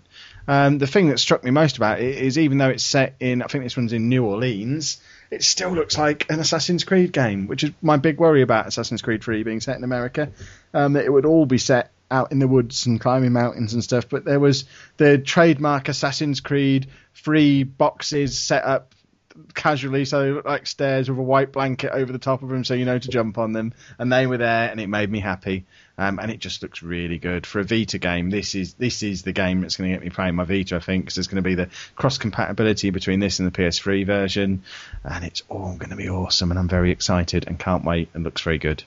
Have you watched the trailer, Sheepdog? You Just skimmed through it very quickly there, and yeah, it does look cool.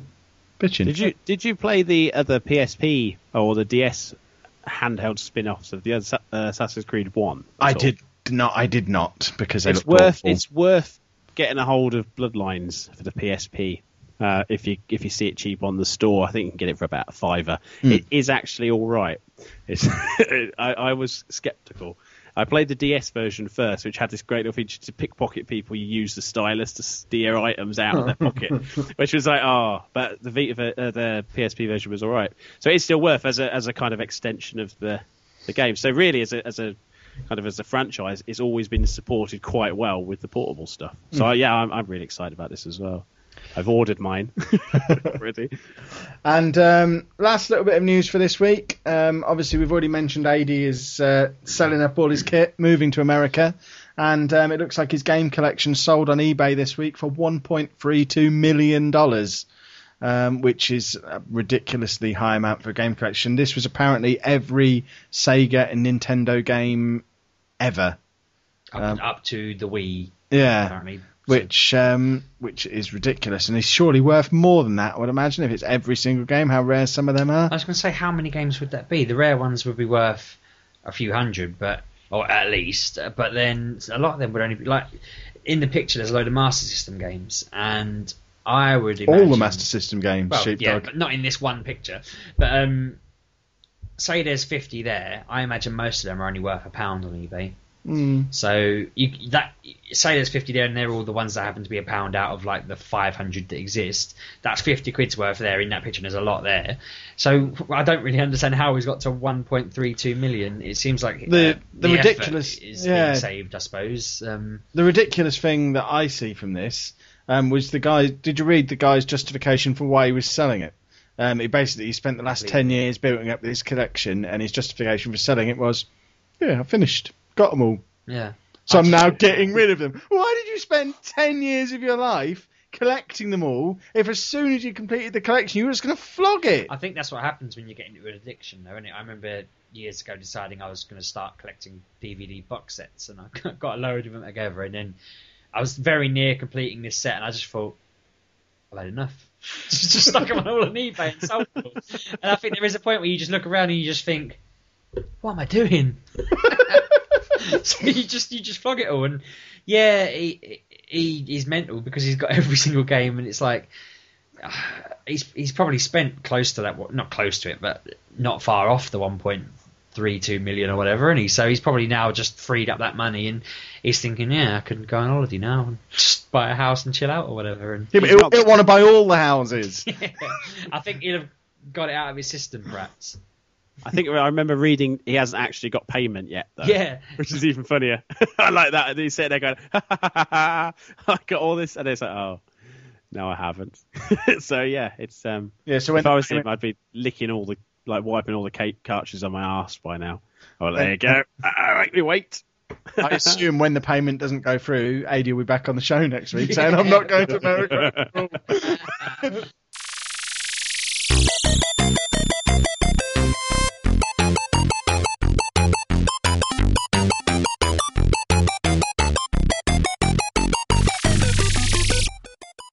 So, the Q&A. And um, we'll start off, as usual, with Robbie Roo, because he sent us about 500 questions. After his long swath of questions, um, He sent two more long swabs Yeah. of questions. it's just like constant. I like it though. If everyone who asks a question just sends a constant stream of them, that's good. I think because we're getting a little low on the stock of questions that we've got now, I think next week might be Robbie Roo week, and we might just knock out ten of his. Because there's someone there that I really want to answer. That I'm, Yeah. I'm- at the moment I'm just going through them in order just to make sure they all get done. But I think uh, unless we get a load of questions from other people, um, next week might be Robbie Roo week, and um, we'll all we'll all wear masks of his face and some or something like that while we're answering the questions. Um, so his question is, what makes the perfect game? Boobies. Answer. Well, I, I don't see. I don't think I could top that.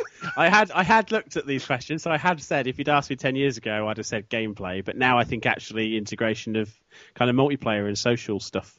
I think that's as important now because I've played more games because of leaderboards for longer than anything else. Like trials, I only play trials to beat other people. The game's great, but it's that that extra element just pushes it forward. So I think that that's key for me at the moment. Obviously, is is what makes me a perfect game. I personally think the thing that makes a perfect game is the ability to use a portal gun in it. Yeah. I think, um, aside from boobies, that um, and it's kind of linked to Portal, is the just the it's like a the you can't describe the comedy now. It's just it's their style. That's it. What made that game so great was it was just it was just hilarious. It was genuinely funny, and um, And I- the song at the end, it needs a Yeah. good song at the end. and I, I just love it when it's just off the wall crazy. It's original. You're not thinking, I don't want to play a game and be able to compare it to another game and say, oh, it's like the latest version of that. Portal, you're just basically saying it's the sequel to Portal 1. And it's funnier, and that's it. It's the only game you can really compare it to that does it justice. Um, so I like the kind of just something that I haven't thought of already, or something that I can't predict where it's going to go next. I like the unpredictability of yeah, Portal can just throw anything at you and it will come out of random nonsense. And some of it's not even relevant. It's just like the guy talking in the background at Portal 2. It's kind of relevant. It adds to the story, but you're just kind of listening because you want because it's funny. You don't, you know, it's just it's just there. Take it or leave it, and it's I love that. Splendid. JC Denton. Uh, now, this question I've been saving for a few weeks because um, I wanted to be able to plug some of our shit in the answer to it. Um, so his question is: um, Are you planning on doing any on making any more T-shirts available? Maybe with quotes from the show. If so, what would you put on the shirt? Mine would be "I got a B in GCSE dance." Well, as it happens, JC Denton, um, we've just opened our new T-shirt store. Um, it's not actually properly on the website yet, but there's details of it on the forum. Basically, the t-shirts are a bit cheaper than they were before, and as they're no longer imported from the Czech Republic, the postage is a bit cheaper as well. Um, so at the moment, we've just got the basic t-shirt on there. I am planning on knocking up some um, t-shirts for Eurogamer Expo because they've been requested. Um, people want their names on the back of their Eurogamer t-shirts, so we're going to get that set up. And um, feel free to suggest any witty slogans or quotes from the show um, that you want to have put on a t-shirt, and I'll just stick them on there. The old store restricted us; we were only allowed one black t-shirt. Um, so I, if to put a slogan one on there, I would have to take the mature gamer one off. Whereas on this new place, I can just keep reusing the same t-shirts just with different logos and slogans on them.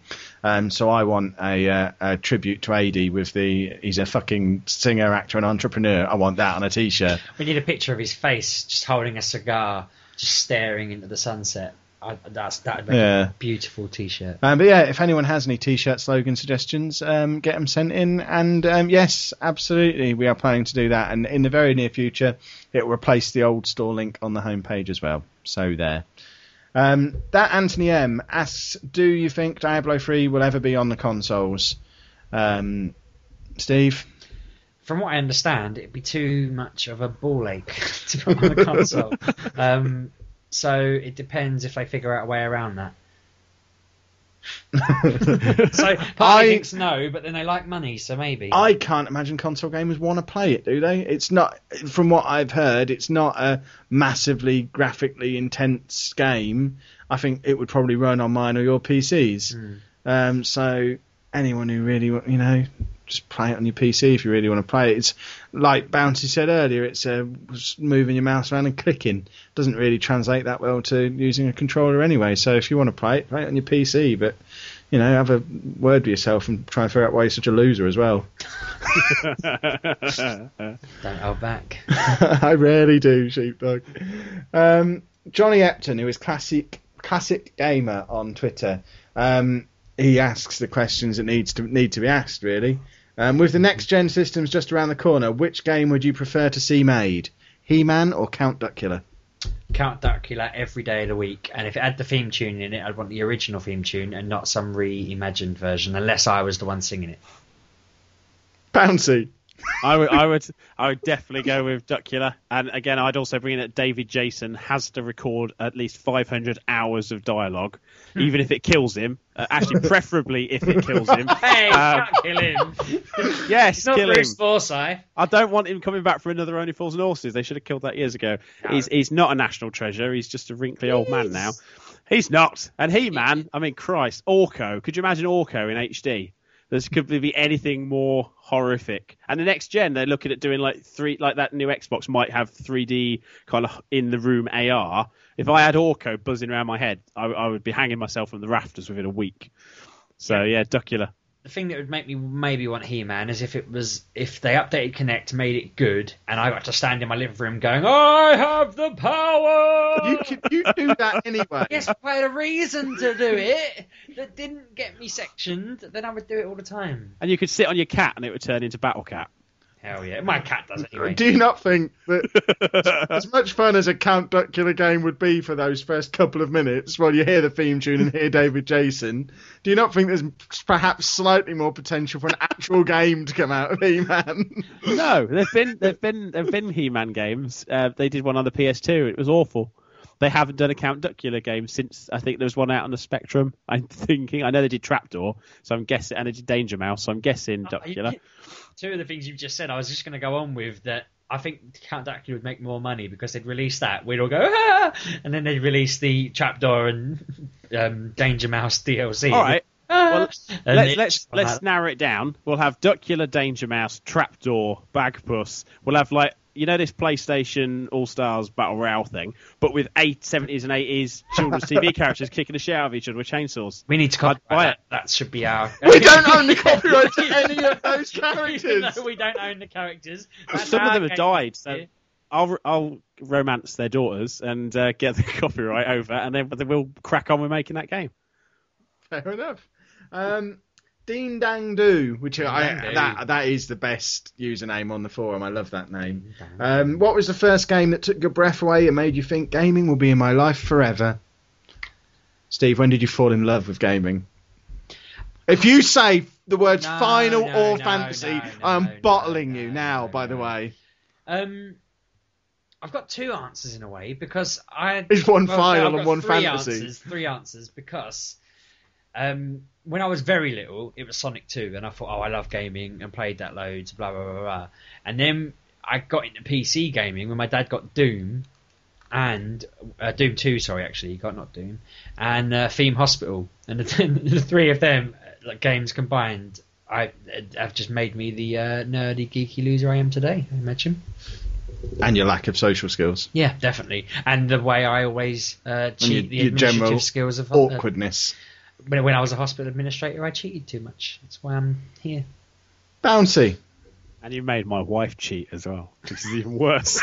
Reword that in case my missus hears you say that. when you when you came around here and you persuaded her to cheat, I couldn't believe it, and I kept hearing about it as well. It kept saying it. It was just echoing in my mind. To clarify that a bit more. No, um, no, no. no, because I want to explain how No. nerdy I am. No. Bouncy says his wife's playing Theme Hospital, and I just off the cuff tell him the cheat from memory. Dialing someone was it two four six two eight? I think. I don't know. I just told- I remember?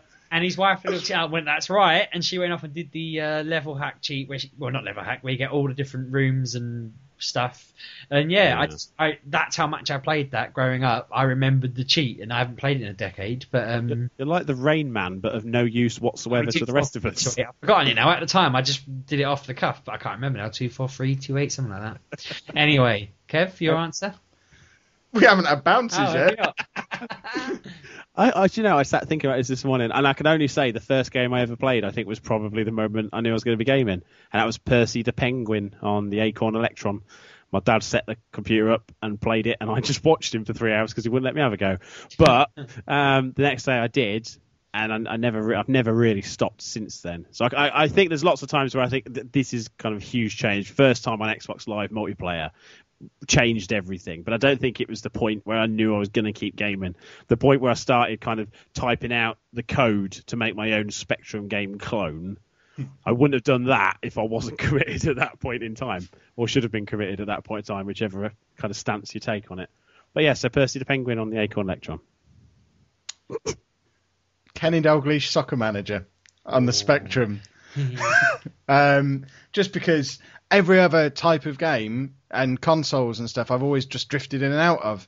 Um, I never really got into the PS2 generation at all. Um, it was the being online on the Xbox 360 that brought me back into regular gaming. But all the while through, I've always played Championship Manager, Football Manager.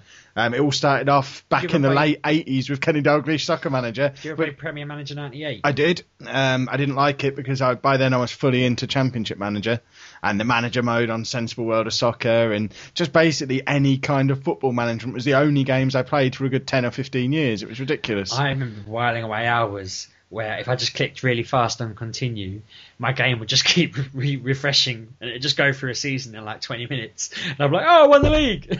it's just, I don't know why, that's how addicted to that I got. the most, the, the best bit though, the bit, bit where I actually completely fell in love with it, it must have been, I, I was too old to fall in love with it for this reason.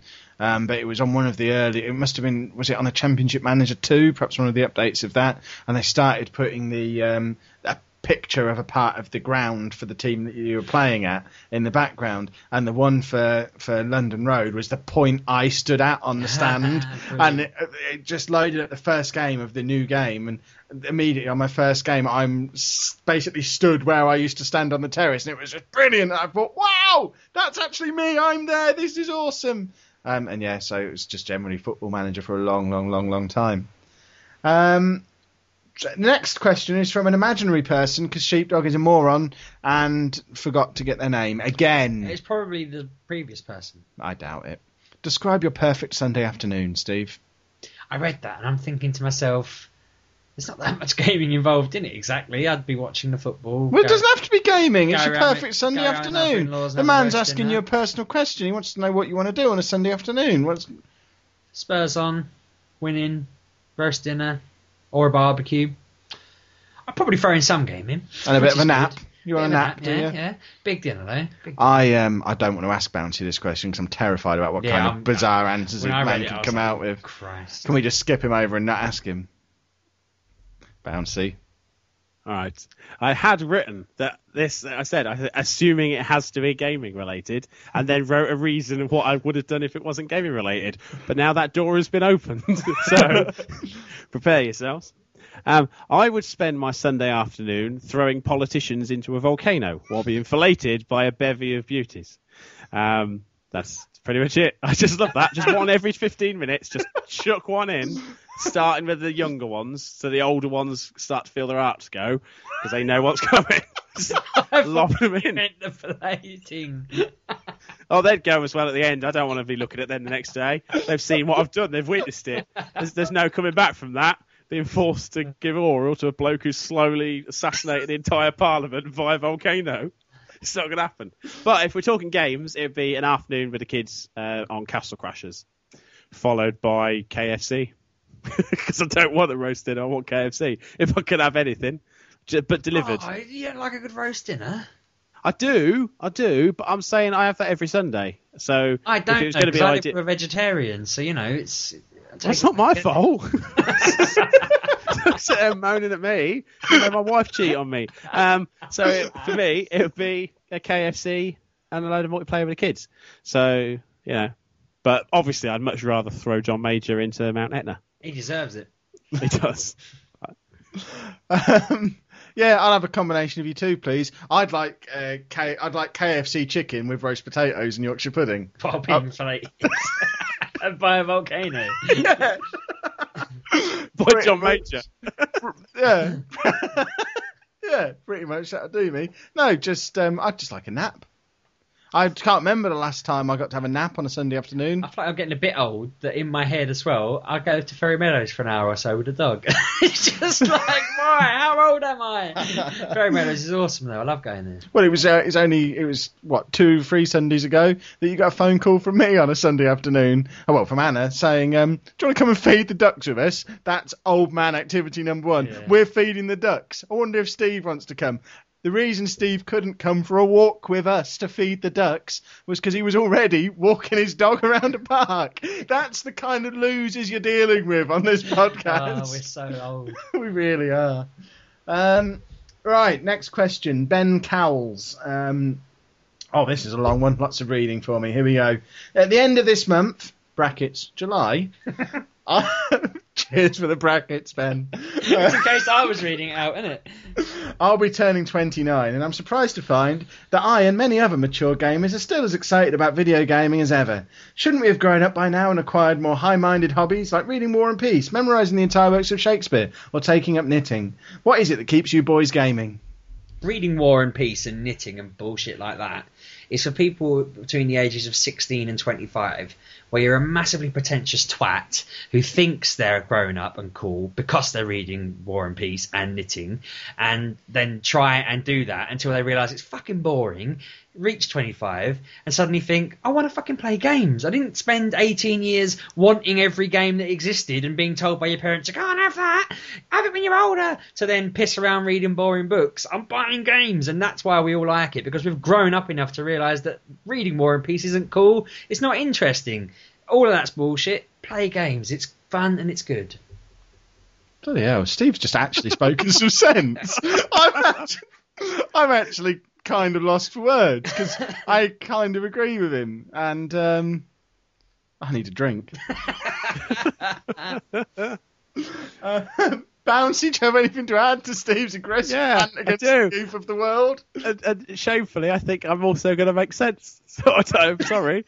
I, I've realised I'm breaking my contract here and everything. But I've said I've continued um, as I realised early on that gaming was much more than just games. And now we've got deep immersive storylines and social interaction, and it's actually now a very mature way to seek entertainment. Because on a Sunday afternoon on Channel Five, you've got a choice of either what, playing a game with a load of your friends, either on the sofa or online, or watching Dunston checks in. And uh, I much rather play the games. Fair enough. Um, I I can't answer because I'm still I'm still sat here thinking bloody hell, Steve, what did you just say?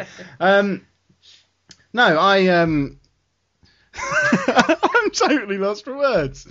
Um, I I think I'm more excited about games than I've ever been, and more into gaming than I ever was when I was younger. Just because, for the first time in my life, I actually have time to sit and do it now, um, which I never had in the past, and I have the money to be able to do it and the time to do it, and um, yeah, it's just a fun way to pass my time. I, like Bouncy said, I'd rather play a game than watch bullshit on the TV. Um, so I'm actually now old enough to choose how I want to spend my free time and not give a fuck what anyone thinks about it. Um, which means I'm quite happy to sit in a darkened room on a Tuesday morning, um, playing a video game whilst occasionally looking at the internet. All the losers are sat in offices doing jobs for some wanker they don't care about. So who's the winner there? Exactly. Um, Paul Swain um, with another long question. This one's actually two lines lo- longer on my little Word document in front of me, so I'll take a deep breath before I ring this, re- read this one out. Um, he's just got Metal Gear Metal Gear HD collection on his Vita. Now he remembers getting Metal Gear Solid 2 and sailing through it in a weekend. Trying to play it again 11 years later, he's finding it quite hard due to the lack of on-screen instructions. Have games these days become that complex that we have to have these instructions on the screen constantly telling us um, that we're near enough to an enemy or some ammo for us to press a button to execute the command? Or have the gaming community become lazy so we need these prompts just to get through the game more easily? And so I think he's moaning that he's having to think for himself in Metal Gear Solid 2 rather than having the big sign that comes up and says, Door! And then an A button in a circle under it telling you that that's how you open it. Um, so do we need those signs and stuff? I was moaning last week that I needed that in Mass Effect a little bit. But You I, think, were. I, think I established when I got home that the brightness on my TV was too low. Because you're deep blacks. Yeah. So um, once I turned the brightness up a bit, I can see the doors now. So it's a bit. But um, I think games years ago. I, th- I think if you start a game, it's always going to be a bit harder, and then you get into it. And I think if you, if you get older and you've not played that kind of game for a while, the the mechanics of games have moved on. They've become more free flowing, haven't they? I mean, they're more realistic. So now you're expecting to move diagonal or whatever when you try and move diagonal. You're expecting stuff to work when you try it. It just I think, Paul, the answer is the secret third option. Um, the only games that need all these prompts and instructions are the badly designed ones. Because a well-designed game, um, you can see that there's a door there, and you know what button to press to interact with it. And um, it's just the ones that are a bit shit that need to constantly remind you the obscure combination of buttons you've got to do to do something that should just be second nature. No, So- it's not just that though. It's not just that. It's also the rise of casual gamers who need on-screen prompts to get them used to control pads and things. Because you know, well, I I remember playing on the Spectrum. The Spectrum used to get on the back of the cartridge. It would be there's your controls, and you and you'd figure them out. But now, like you've got like nans and stuff coming in and playing Call of Duty. They they need to know what buttons to be pressing. And so, but even like some games, they used to just have what kind of what the button was, and then they had a whole movement where if it was the Y button on the Xbox controller, it would be positioned at the top of the screen. So they're actually even oriented the same as on the pad to make it easier for people to play. And I totally hate it. I hate everything about making it easier for casual gamers to play games. If they can't play the games, they shouldn't play them. Um, they even on New Super Mario Brothers Wii, there's an option that will play the bit of the game for you if you die a lot, which is so stupid. I had a game on the Specky, I think it was Flintstones. Uh, apparently, you can complete it in 25 minutes. I never finished it. I don't even think I got off the first level. You had to paint a wall. While I was just about to say to you, is that the one where you have to paint the wall and there's Yeah, a tiny yeah. little bit you can't get at? Yeah, and then Pebbles keeps escaping as well at the same time. Yeah. So you have to stop and then go, and then you. I never got past that. It's a Master System game, and I only ever got past that once in a hitty fit. I threw the controller, and it painted the wall for me. that, that little bit, whatever it hit, Damn it. that bit of wall painted, and it went on to the next level. But the next level was hard, and I couldn't get past it. And uh, I've never been able to do that since. But but uh, we kept buying those games because despite all the frustrations and the inability to complete them, we still kind of enjoy en- endured it and enjoyed it. And like Dizzy, um, Treasure Island Dizzy, from the first screen of that, if you just walked to the right, you died and it was game over, and that was it. There was no kind of respite from it. And now it's like, oh, you've died a lot. Like uh, new Super Mario, oh, Super Mario 3D Land for the 3DS. If you die a lot, it gives you a, an item that makes you have a Tanuki tail, gives you the invincibility star. Pretty much, you can just walk through the level and not die, which totally breaks the game. It's just like, oh, well, some people aren't very good at games, so we'll make it so they can still finish it. Balls to that! Go on YouTube and watch the ending. It's what a lot of people do when they're so rubbish at games. They have to either get somebody else to do it for them or just go on YouTube and watch it. I remember there's a Simpsons game on the Mega Drive where um, for the first level, I assume it was the level, you had to um, paint everything purple, red, or the other way around. Yes. there was no explanation of that. I had this game and never got past the first it level. never told you what you needed to do. It just started you, you're Bart Simpson, and here's Yeah. Springfield. And I used to go around my mate's house and play this with him all the time, and we never knew what you're supposed to do. We just did the level. And then one day, I don't know whether I read something in a magazine or saw something on telly. It was before the internet, so I couldn't have looked it up. Oh, I don't even know whether I just was I borrowed it off him and went around his house and just happened to fall into it. But um, I discovered that you had to paint all of the red things purple or whatever. And if you went through the level doing stuff like that, like if you painted Moe's apron red, it must have been red because he wears a purple one. So if you paint that red, he goes mental, sets off a chain of events, you know, things like that. You paint something red, something happens. And if and then there's another level after that where you do other stuff, and then there's another level, and there's a there's a good few levels to that game. I don't know how many, but um, I remember just feeling like the king of the world because I'd suddenly happened across what you had to do on that level. And I'm glad you two are both like, yeah, I Yeah, I had that. a week. I had that on a week's rental and uh, never got past the first level on it. It was just like wandering around um, Springfield, wasn't it? Basically, for Yeah, anyone who It didn't was know. Bart versus the Space Mutants. It was. Was that what the one was? I, I played Yeah. Bart's Nightmare as well. I never really Yeah, got far on that. Bart's was- Nightmare was awful. Yeah, uh, but what was also great about if, and obviously if you've both played it, it makes it a lot easier to talk about. But there were sections to that. If you fired a bottle rocket directly at the E in the Kwik-E-Mart logo, you got an extra life, and you couldn't figure that out just by walking past. It wasn't a glint or kind of a sign that said if you. In some places, if you jump by a bush, a coin would come out.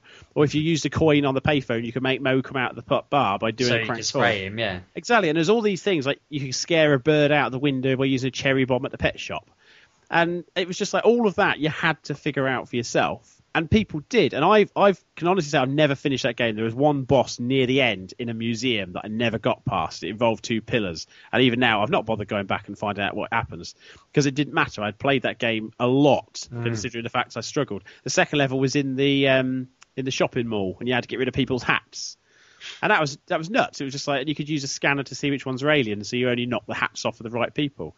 But again, it was all kind of there, and it was a big franchise game, and it didn't have a, a manual that said, "Oh, on the first level you do this, and the second level you do that." It was kind of obvious once you figured it out. But now we've got times where games are literally from the very beginning of the game laying out exactly what your motivation is, where you need to be, nav points, on-screen icons, button prompts, and everything else. It's it's. I mean, we're essentially we're moving towards being them people at the end of WALL-E on that spaceship.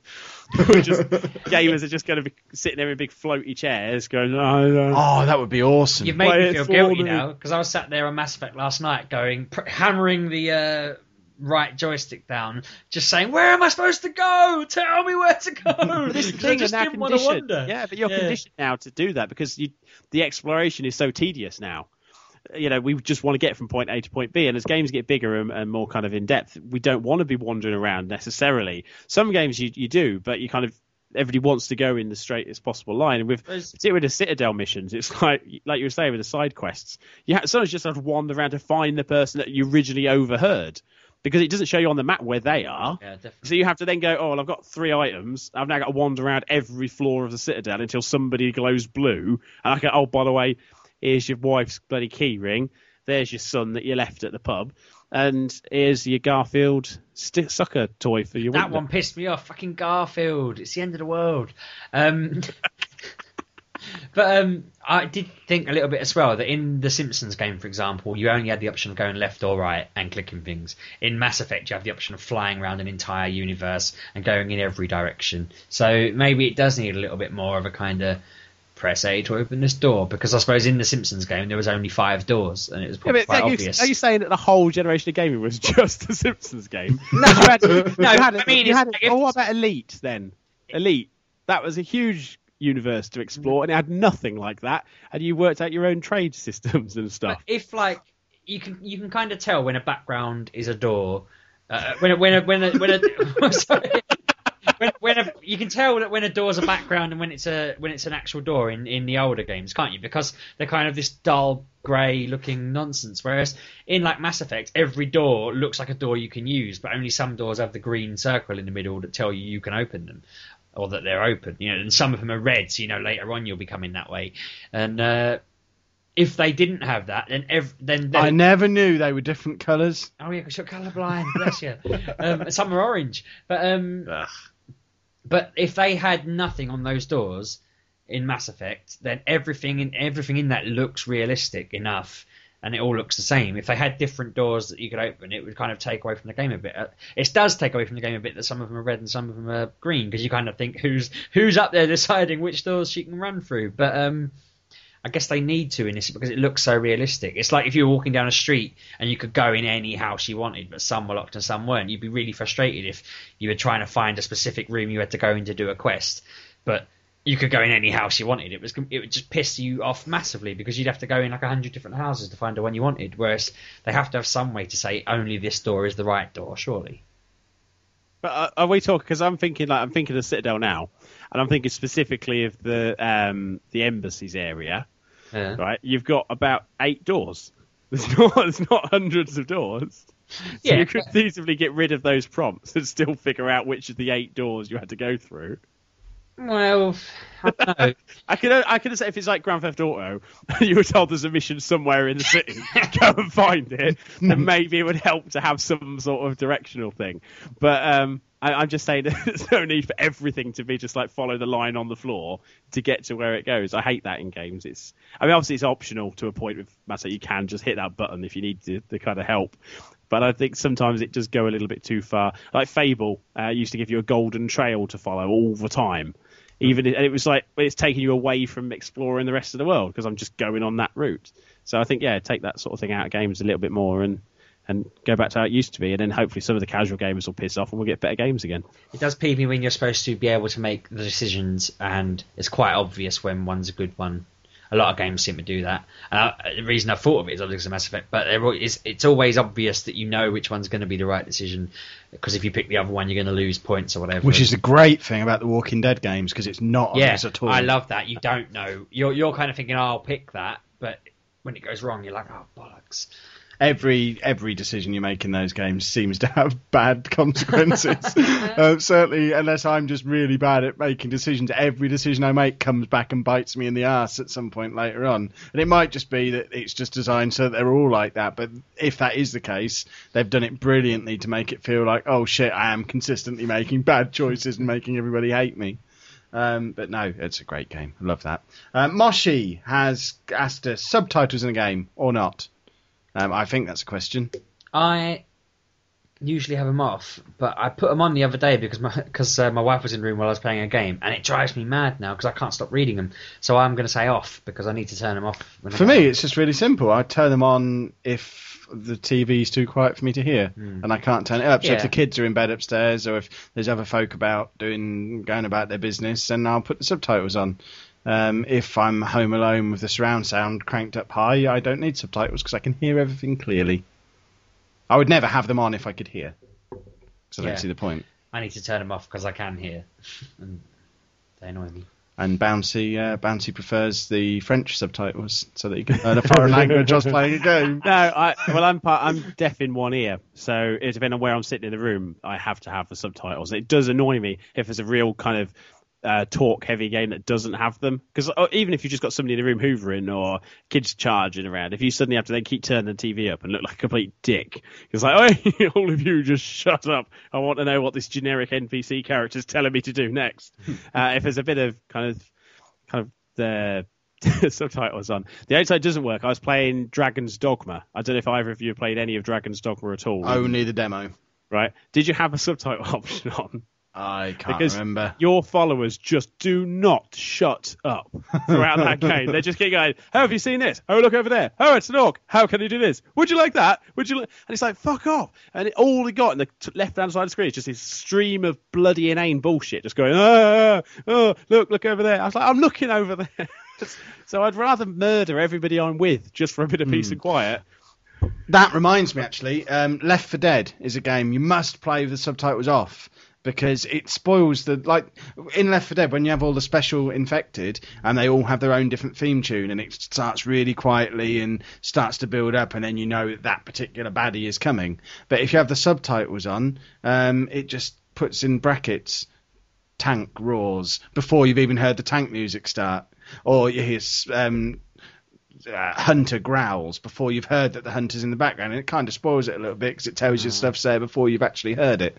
And one of the great things about Left 4 Dead is the way they use the soundtrack to let you know what's going on. So, um, yeah, unless you want to cheat at Left 4 Dead, Or um, because deaf, well, yeah, it'd be nice if you because you scare deaf people. They won't more. be listening. They don't- yeah, but there don't even need to be a creature there. If there was a deaf person playing, you could just go, "The scary music's playing," and they're like, "Oh Jesus, this is going to happen." You're like, But you always get one smart ass when you're playing Left 4 Dead online with people who always seems to know that there's baddies coming before they happen. Oh, there's a tank coming. You're like, how the fuck do you? And then eventually you figure out it's because they've got the subtitles on, spoiling it for everybody else. So leave the subtitles off in Left 4 Dead, you big spoil sports. Um, last one for this week, Gary, who is Big Spud off of the forum. Which video game character would you like to have round for dinner? I read that and I can't get past thinking I want Cooking Mama. That was my answer, you son of a bitch! That was my answer! How dare you! I just thought I want to come around and cook me a nice dinner. Yeah, that it. yeah, that was my answer. Yeah. So Bouncy, if you say Cooking Mama, you're fired, and we're getting John back. Well, luckily for you, I'm not going to say Cooking Mama. I'm going to say Andrew Ryan from Bioshock. Because you could have a really good conversation, and at the end of the night, rather than paying for a taxi, you just murder him at a golf club. and what dinner doesn't end best with a little bit of golf club murder? That's all I'm going to. I'll leave it at that. I think No point you playing Bioshock now, Steve. I don't really it's not the end. Of, it's not the end of the game. This is the best part of the game. well, he has the choice to do it or not. That's down to him. um, anyone else? Um, no, I think I am stuck on, on Cooking Mama. It just seems um, seems the obvious one. Um, Yeah, I couldn't. I, I can't think of any others. I, I go through characters. I'm like, no, but it wouldn't be as good. I don't want to talk to any of them. They're all No. morons generally. No, I'd rather just chat to my wife and daughter. Yeah. While Cooking Mama's out in the kitchen, Yeah. slaving away. Exactly. Um, so yeah, if you want to get your um, questions onto next week's Q and A, we are running low. So first few in this, the, if you get one in over the next few days, pretty much guaranteed to be on next week's show because we are running quite low on questions. Get them in by sending them to show at maturegamerpodcast.com or tweeting at us at MGUK Podcast, and Steve will sort them all out and um, and deliver them to me um, via Royal Mail Yeah. is his uh, is his option of choice this week. Um, Steve, it's time for us to give away a computer Oh, game. is, yeah. um, we have a code for a copy of Dirt Showdown on Steam to give away. We have been asking you, lovely people, to retweet um, some kind of message that we put on Twitter all week. We've had about eleven thousand people do that, I think, at the last Mm, count. it was So fantastic this week. I think I don't know what happened. It just seemed to explode. So Steve has put them all into a spreadsheet. Um, Uh-huh. I did ask earlier in the week if anyone can do duplicates. That really helps me out There in was like annoying Steve. Yeah, I. I specifically asked for duplicates. I should have got their names. I'll see if I've got the Twitter up now quickly, just so I can have a quick look. You are only entered into it once, but You I are. wanted the duplicates just to make sure Steve had to go through deleting you from his list. There Just to make his life people. I think difficult. them was called Cat or Kate or something like that, or Amy even. I don't know. Yeah, Amy in stilettos or something like that. She retweeted it about a bazillion times. It was her Guitar Hero and someone like Loach or something, uh, it- all the way through like a billion times had retweeted it, and I just thought, bless them, I'm only counted them once, but um, that really made me chuckle that they'd just retweeted and retweeted and retweeted. Um, but yeah, what number are we going with them? Um, well, how many were in it? I need to put that in the random thing. I don't think it was 11,000, was it? Um, 81. 81. So if we head over to random.org, we need a number between 1 and 81, and that gives us number 73. And that is You understand you can just look at the number down the side yep, on yep, Excel, I'm you on don't have to count on them. On it, clicked it. um, do I go with his username or his actual name? Why don't you go for both? He'll probably recognise himself by either. Postman Gav, aka Gav Fisher. Ah, Gav, um, we actually know who you are. That's quite splendid. Um, he's been I on the forum. I know who he is. He's Actually, uh, I know he he's is. been on the forum since it started. He was at the old place as well. He's been around for a thousand million years. And believe it or not, he's an actual postman. Um, so, Gav, if you want to contact us uh, via the forum or via Twitter, um, in fact, you don't even need to do that. We can just send you the code 'cause it's not one we have to deliver. So we'll just pop you the code as a message on the forum, um, and then you can download that onto Steam and have lots of fun um, with Dirt Showdown. Um, lucky, lucky Gav. Um, we're going to do a similar thing on Twitter again this week with the beta codes for End of Nations. Um, so we've got five more of them to give away after the code that we did earlier in the show. So if you, we will put the message on there over the next few days. Retweet that. You go into the random draw, and on next week's show, five of you will get a beta access code to get into End of Nations. We won't read that one out on the show like we did with the one today. but um, I I'll- might. I, uh, I might just make one up. I'm not 100% sure, but I have a feeling that people who are involved in at least the alpha, so probably the beta, um, get access to a special edition of the game as well. Um, I'll probably get an email from Beastie going, no, no, only the alpha people. But there was an email saying like they get they can buy the slightly cheaper founder edition or something like that. So if you are interested in the game, it's worth trying to get on the beta because yeah, you get access to that. Splendid. Um, which is just about it for this week's show. Just to remind you all to, uh, after all our kerfuffle earlier in the show, do make sure you download, listen to, subscribe Mature Gamer Bits and PCs. It is now on the iTunes store and um, is massively popular. It's been in the top 10 all day. It's only been on there 24 hours and is already in the top It's 10 good and well. featured I new and noteworthy. And it is a good show. Um, if you like your nerdy PC bullshit or just your general general nerdiness and talking about techie, nerdy, weird stuff um, by people who actually know what they're talking about, unlike this show. Although I might be on it next week. In fact, that's a good point. Episode two, Steve is going to be on there as one of the guests. So um, Kev's on Ep three, so uh, no, I'm on. Four, oh, four, I, am hosting episode four because John's got to have a week off, so I'm actually going to be on there telling you all your losers, Yeah. um, and yes, I putting mean- it, setting it all straight. My understanding of it is uh, it's going to be a circulating cast, isn't it? A little bit. Yeah, I think at the moment we've got a list of six or seven um, potential hosts on there.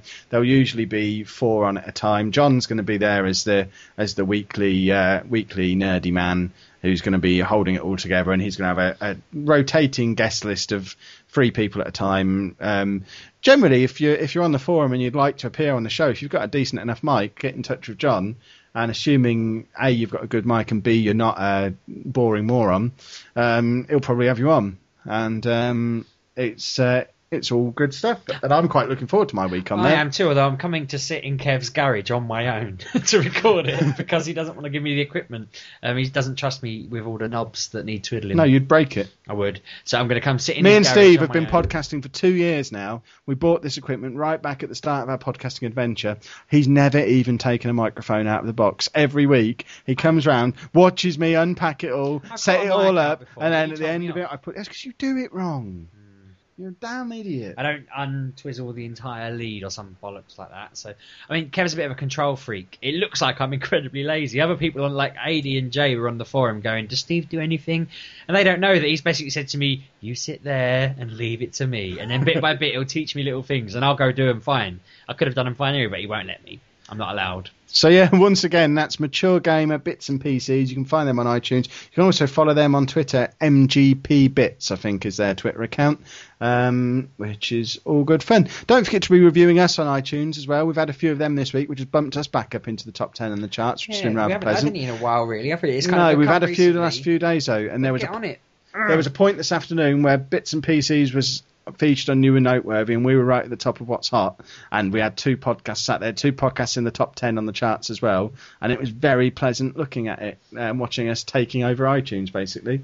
Um, you can follow our show on Twitter at MGUK Podcast, or you can follow me at Lelujo. And I'm at RB6K.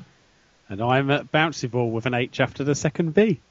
Um, or you can find us on Facebook with details of both the shows by going onto Facebook and searching for the Mature Gamer Podcast. We are now over 200 fans on there, which means Steve is going to release a dancing video in the very near future, as I did when we reached 100, and I am going to make him dance in front of a camera. Um, can't see what it's gonna. I, I will do it, but You I will just, do I'm it. dreading it. You will do it, or you're fired. Yeah, I'm dreading it though. I don't know why. I wouldn't have dreaded it. You've got a GCSE in dance, you'll be fine. Um, and also, obviously, don't forget to head over to the forum, maturegamerpodcast.com slash forum, and uh, get involved over there. And that is your lot for this week, boys and girls. Thank you very much. Thank Make you sure you listening. tune into the new show on Sunday night slash Monday morning when that's released, and come back and see us again next week. And reviewers, reviewers, reviewers. Yeah, that as well. You've bye already done it. Reviewers again. Bye everyone. Ta-ra.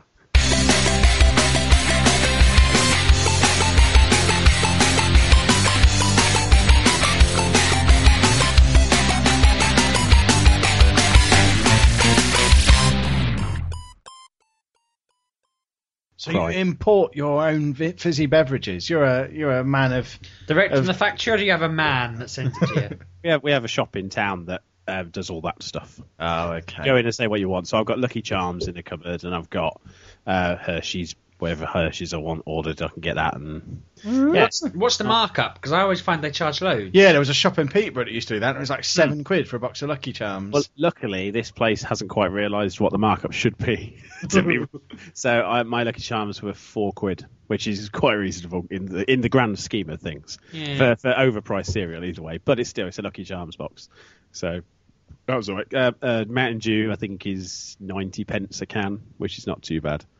I bought a can of Coke in the spa down the road the other day, and it was 80p for a can Yeah. of Coke. Yeah. It's gone ridiculous, isn't it? I Have you seen their new box? bottles? They've done they've done the new 380 ml bottles. That are somewhere between a, a can and a normal bottle.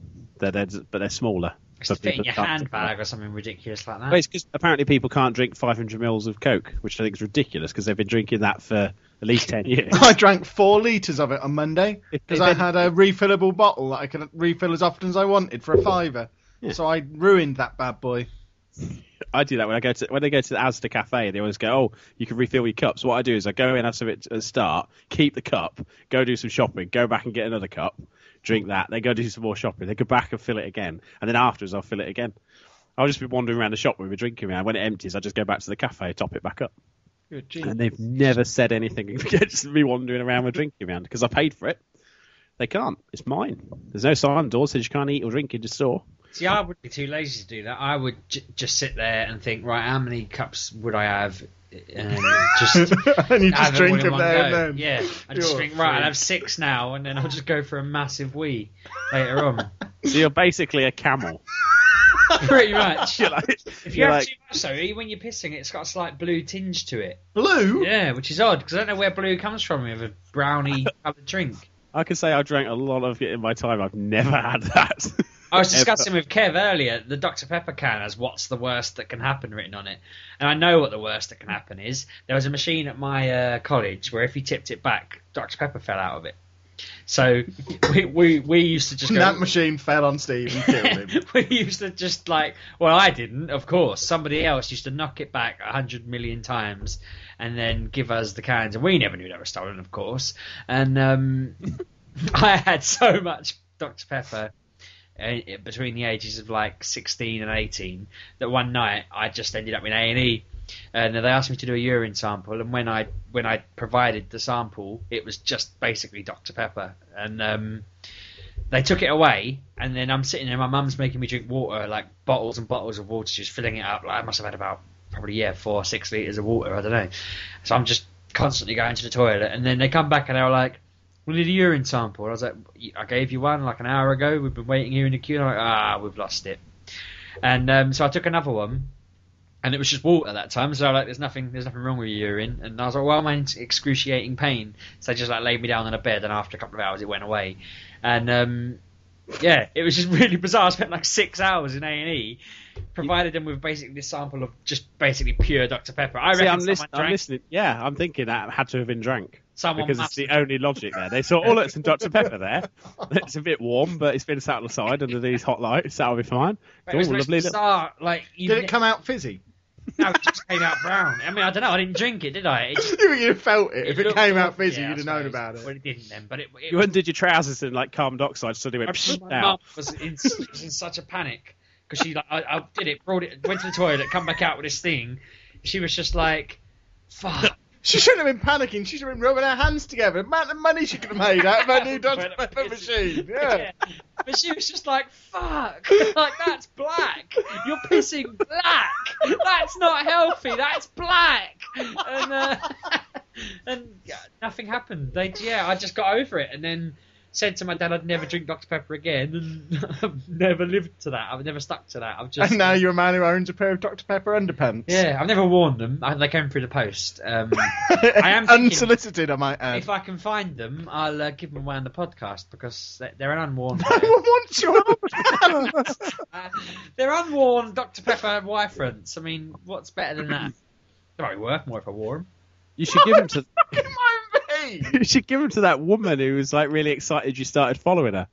She put on a Twitter. She goes, "Oh, I can't believe it. He's following me." I thought, "Oh, really? Your benchmark's quite low, love." Oh, cheers! Says the guy who was well excited to be invited on the podcast. Eh? That's because All right. we're his heroes. I thought you went then. Yeah, he's was stuck in the say, That's it now. Where the hell's my complimentary crunchy anyway? Yeah.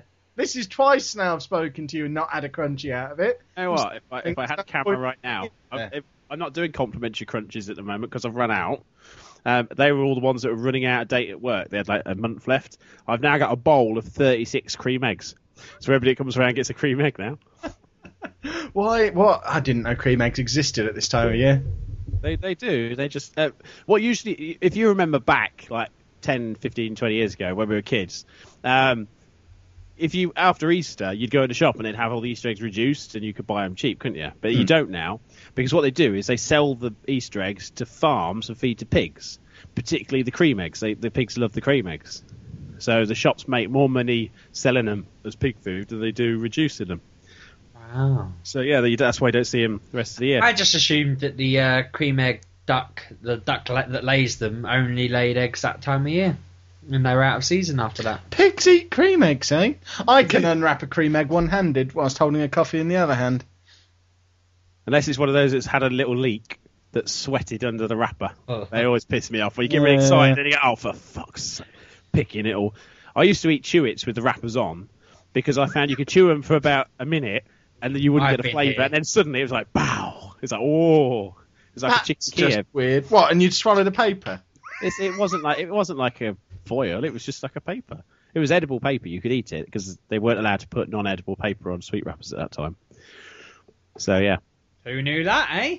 Um, but no, I've eaten a chew with a wrapper, and I didn't do it intentionally. I don't even know why it happened, but I, I've got I've got visions of the you man remember so vividly.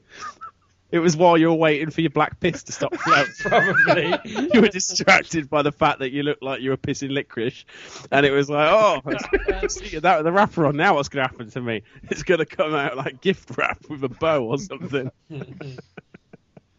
Oh, I, I, I had some chewing gum the other day, and I'm not sure if it was. what does that mean? It was my my daughter came out of school with what looked like a pack of the you know the little circular chewing gum things, the little round ones. She gave me one of them, and I assumed it was chewing gum, but it just disintegrated in my mouth, and I ate it. So I think it might have been a sweet, but at the same time, I think it could have been chewing gum, and I might have. But I've not had chewing gum for years, and I'm thinking the last time I had chewing gum, I was like 14, 15. Perhaps my jaw and saliva is so much stronger now. Chewing gum is chewing gum is no match for my powers. Your child's too young for chewing gum, anyways. You That's must have why I had it. Must have been a sweet. Well, then I'm a very mean parent because I just took it off him and ate it myself. It wasn't had very a, nice. a massive fight in the street earlier with my three-year-old. She, she just leave it there. We don't need any more information. She got some sweets, and um, I had to post a letter, so I took her to post it. She put it in, and I was walking back with her in my arms, and she wanted to walk, and she just went ballistic. And so I thought, all right, I'll put her down. She'll calm down. But no, she didn't. She just went even more mental. So I thought, right, I'm having them. Took the sweets off her. As I'm taking the bag rips, I put them on the dashboard. We're driving home. She's going fucking ape shit. And all these people around us are just thinking, all they've seen is me grab the sweets off of her, shout at her to get in the car and sit down, and like just be just tied her into her chair while she's struggling like crazy and going, "Give me my sweets! I want my sweets!" And I'm just buckling a, a baby seat. I didn't just tie her to a chair, baby seat. And um, she was just going mental and begging for them back. And I was thinking, Did you sit there and eat them with people watching? no, I sat there and moved a piece of paper in front of him so she couldn't see him, so she stopped going, "I want my sweets." And I said to Claire, "If she don't be, if she don't stop demanding them, I'm going to throw them in the bin." And I went. Actually, no, I'm not. If she if she don't stop demanding, I'm going to eat them. And uh, when we got in, she she she came to apologise. I was like, "Are you just apologising because you want your sweets back?" And she went, "Yes." and so I thought, I'm not arguing with that. That's brilliant. Gave them back to her, and then uh, she offered them round, which is brilliant. It's the, she wouldn't have offered them round if I hadn't have had the massive argument with her. But yeah, all, all my sweets were neighbours. they? They were like these Rowntree's bottles, they're called, and they're like the cola bottles you get, but they're all different flavours, like blackcurrant, cola, orange, Sounds a bit strawberry. perverted to me. It's very random. Like Rowntree's are always peddling some sort of new shit to try and squeeze more money out of people. I mean, just just stick to your fruit pastels. But yeah, like I was doing preparing for the show yesterday. We had the police outside, and um, just like Dad, because you, know, you come down that little bit to my house. Mm. They were parked at the end, and I thought, well, I don't want to be starting the show and have the police knocking on the door. So I went outside and was whistling the theme from. Um, oh, see, I, I'm thinking Bullseye, but that might have been because of your T-shirt. But I was I was whistling some TV theme, watering the plants, and I just went, I went, "Hello, officers, would you like to speak to me?" they went, "No, sorry, mate. We're just checking out this house. There's reports of a uh, suspicious noise." I was like, "Oh, okay. Well, I'm going to be doing a radio show in about half an hour. If you need to speak to me, you need to come before nine. And they just wandered off whistling. I thought, what point? So in character at that point. It was just like, "Hello." Last week when I walked home from here, um, I was I had my headphones in, listening to music, and this policeman just went, "Hello." What through your headphones? No, just he walked out of someone's garden and just just went, "Hello." In my What was he doing in about midnight? Yeah. Are you sure he was a policeman and not So, a rapist? He was dressed. He was a police. There was a police car by the side of the road, and he was just walking out of someone's house, I imagine. But he just sort of went hello, and I was just, I just shat myself because I was like, I was on, I was listening to music and then tweeting on my phone, so oh, I'll just record the episode. And he just sort of just, I think he was trying to see whether I had my music loud enough to, because that's meant to be not illegal, but frowned upon, isn't it, or something? And I reckon he was going to bollock me if I didn't hear him or something. because I went, all right, and carried on walking. I got away with it. but um, he made me shit myself. I just. It was headphone entrapment. but yeah, I just thought, why is he saying hello to me? So, so, hang on. so you think it's illegal to have your music on too loud? No, it's not illegal, but there was a big thing, wasn't there, where they just sort of said, don't walk around in public with music blaring out your ears. It's antisocial. and It's antisocial. I don't think it's something you could be done for by the police. No, I don't think he was going to do me for it. I think he, I would have thought if I hadn't replied, he might have said, "You want to turn that down? You might get run over or something." You wouldn't have heard him if it was. yeah, but he might have like tapped me on the shoulder and said, "Hey, I just said hello to you. You've obviously got your music too loud. Get in the back of the car. Take me to the station." What is wrong with you? Where do these scenarios come from in your mind? Uh, it was a policeman just saying hello to you because that's the polite thing to do. so fearful of the law. it's your upbringing. Yes, it's I should have just gone, all right, pig. just spat in his face. That's the Essex way to do it. Your natural reaction would be like to say something like that, but you instead you tampered yourself down in case I'll you were told put your music when I lived in Essex, I worked in a block of flats where I was basically the man. It was called the site manager, which basically meant all I did was sweep the floors and paint the walls and shit like that. And um, these blokes were riding up and down this council field on motorbikes where there was kids running around and stuff, and it was very like this old lady come and was like, "You have to do something. You have to call the police." So I. Uh, I did, and then this woman comes and goes, "Oh, what a bunch of twats!" eh?" I was like, "Yeah, I've called the police for them." She's like, "You what? What the fuck you done that for?" She went mental. And anyway, um, Did you tell her that they had their music too loud? well, no, I just said like you know someone complained, they've asked me to do it, so I've done it. Next day, I'm like out there just wandering around doing my job, and this bloke calls me over from his window on the second floor. He's saying, he was like, "I hear you called the old bill and my mates." I was like. Uh, but an old lady called the police uh, and asked me to do the same, uh, and he was like, "I don't want to hear this happen again." You hear me? I was like, "Yes." And the next day you moved up here. yeah, uh, yeah. It weren't long after I left the job, but um, yeah, it was so surreal because he was just like, you know, are you going to do it again? And I was just like, no. And he was like, what have you got to say? I was I- like, sorry. And uh, and I knew he was like the local drug dealer, mentalist guy. I, I saw him, and uh, weeks later, I went out to. Basically, we had to every now and again I'd have to like drag these whacking great big bins out of this room and off to like blokes come pick them up, whatever. You're Putting the bins out, Steve. We call that. I suppose, but these were like huge. They were, these were massive, like industrial sized mental things. Anyway, They're on wheels, yeah. These, these giant boxes full of rubbish. I had to remove them from this Well, room, and that- then a man in a giant truck would take the rubbish away. I don't know where it went. whilst I was doing that, I saw him roll out of his window, which, as I say, was on the second floor, and climb down the drain pipe. And run down the road, and then like thirty policemen just come bounding out of this building from every door, every direction that there was a door, and thr like sticking their heads through his window, and they all just bombed it over the place. And I don't know what the. F- I mean, I Because he had his music too loud. probably he was like known as a local dodgy fella anyway. So, but whatever he did, he was gone straight out the window. it was just mental. Was But, it like um, a Spider-Man moment when they said, "Why don't you stop him?" And he goes, "I've got to do the bins." I've got to stop the criminal." No, but I did have a time, and this uh, I was gonna. It, it sounded funny when I started to tell it, and then I remembered the end of it and thought, no, it's not as funny. But this guy came to me and was like, "How'd you get into these flats?" And I was just like. I'm telling you, you just break in, and he was just like, "No, I, you know, I've, I've not heard from my brother for a while. I need to get in." And uh, I was, I just mugged him off. And then when I went up there, his brother was like dying on the floor, and uh, ambulance coming and everything. And I just felt like such a wanker because I just mugged him off. But he's going like, I really need to get in. And I'm thinking, yeah, Paul, the other one, mate. I've seen matey next door get nicked for his music being too loud and all that. But um, I was so wary of everyone then because I, if I called the police, I was wrong. If I didn't help people who were trying to break into flats, I was wrong. It was like the most upside down, insane place in the world where you could not tell what was the right thing to do ever. That's basically why you this couldn't tell. Well, yeah, well, someone a man you- comes to you and says, I've not heard from my brother in weeks. I'm genuinely concerned he might be dead. Can you check his flat? No, I can't. No, he didn't say that. He said to me, I've not heard from my brother. How do you break into flats? I just thought, well, I'm not telling you. But when I, I went up there and um, he'd done it, and uh, yeah, I just I helped him out in the end. But I was like, oh, I'm really sorry. But um, yeah, I'm sure that helped. Sorry, Called mate. the ambulance for him. I I got commended on my uh, quick thinking. What, by calling an ambulance? Thinking. Holding You had half an hour to put it through your mind on the sound of it. but yeah, that place just ruined me because yeah, whatever I did was the wrong thing. It was bizarre.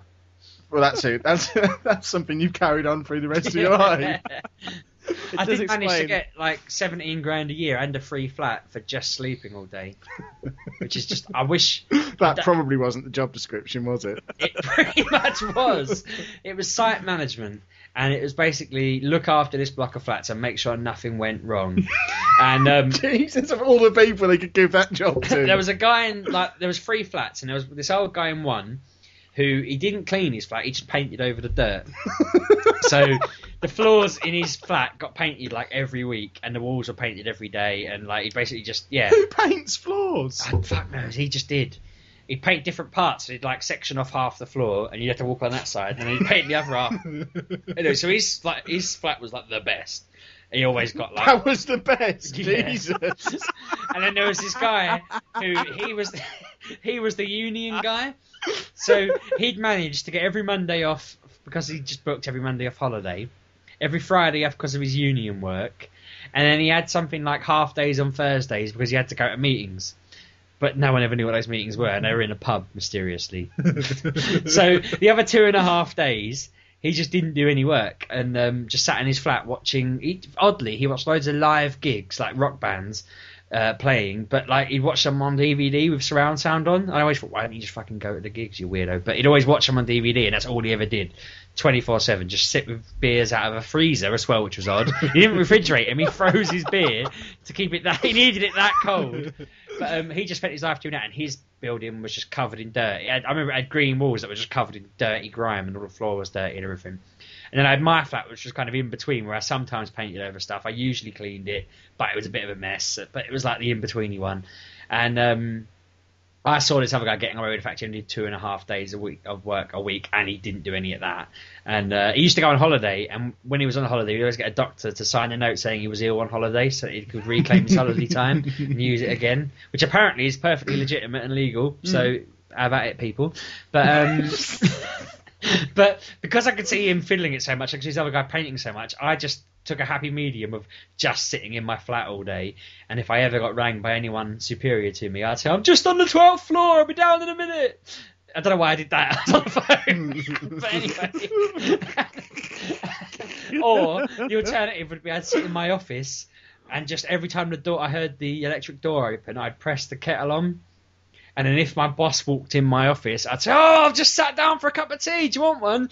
And he'd go, "Yeah, all right." And um, I used to just, I used to sit there and have like 15 cups of tea a day because the door would just go so often. I'd be boiling the kettle and I'd just be like, "Oh, I've got to do it again." Anyway, because he only ever turned up once a day, I'd basically go to sleep at like four in the morning, get up about nine, go downstairs, do my old tea routine until he turned up, make him a cup of tea, have a chat about Spurs because we're both Spurs fans. He'd go off to check the other guy who was, would be in his flat watching his DVDs, and then he'd go look at the painting man, and um, I'd just go back to bed. So I'd get up at like five o'clock in the afternoon every day. Invite my mates round, get shit faced, or have some bird round and have a laugh, whatever. And uh, yeah, just that was my life for two and a half years. It was fucking brilliant. But for these random little, oh, what are you going to do? Someone wants you to phone the police, but the murderer across the street will, have you. Or someone wants to break into a flat. His brother could be dying, but he could also be nicking someone's DVD player. What do you do? And I, oh, that was just the only part of it that was remotely difficult. And um, I managed to get it wrong every time. We made USAA insurance to help you save. Take advantage of discounts when you cover your home and your ride. Discover how we're helping members save at USAA.com slash bundle. Restrictions apply.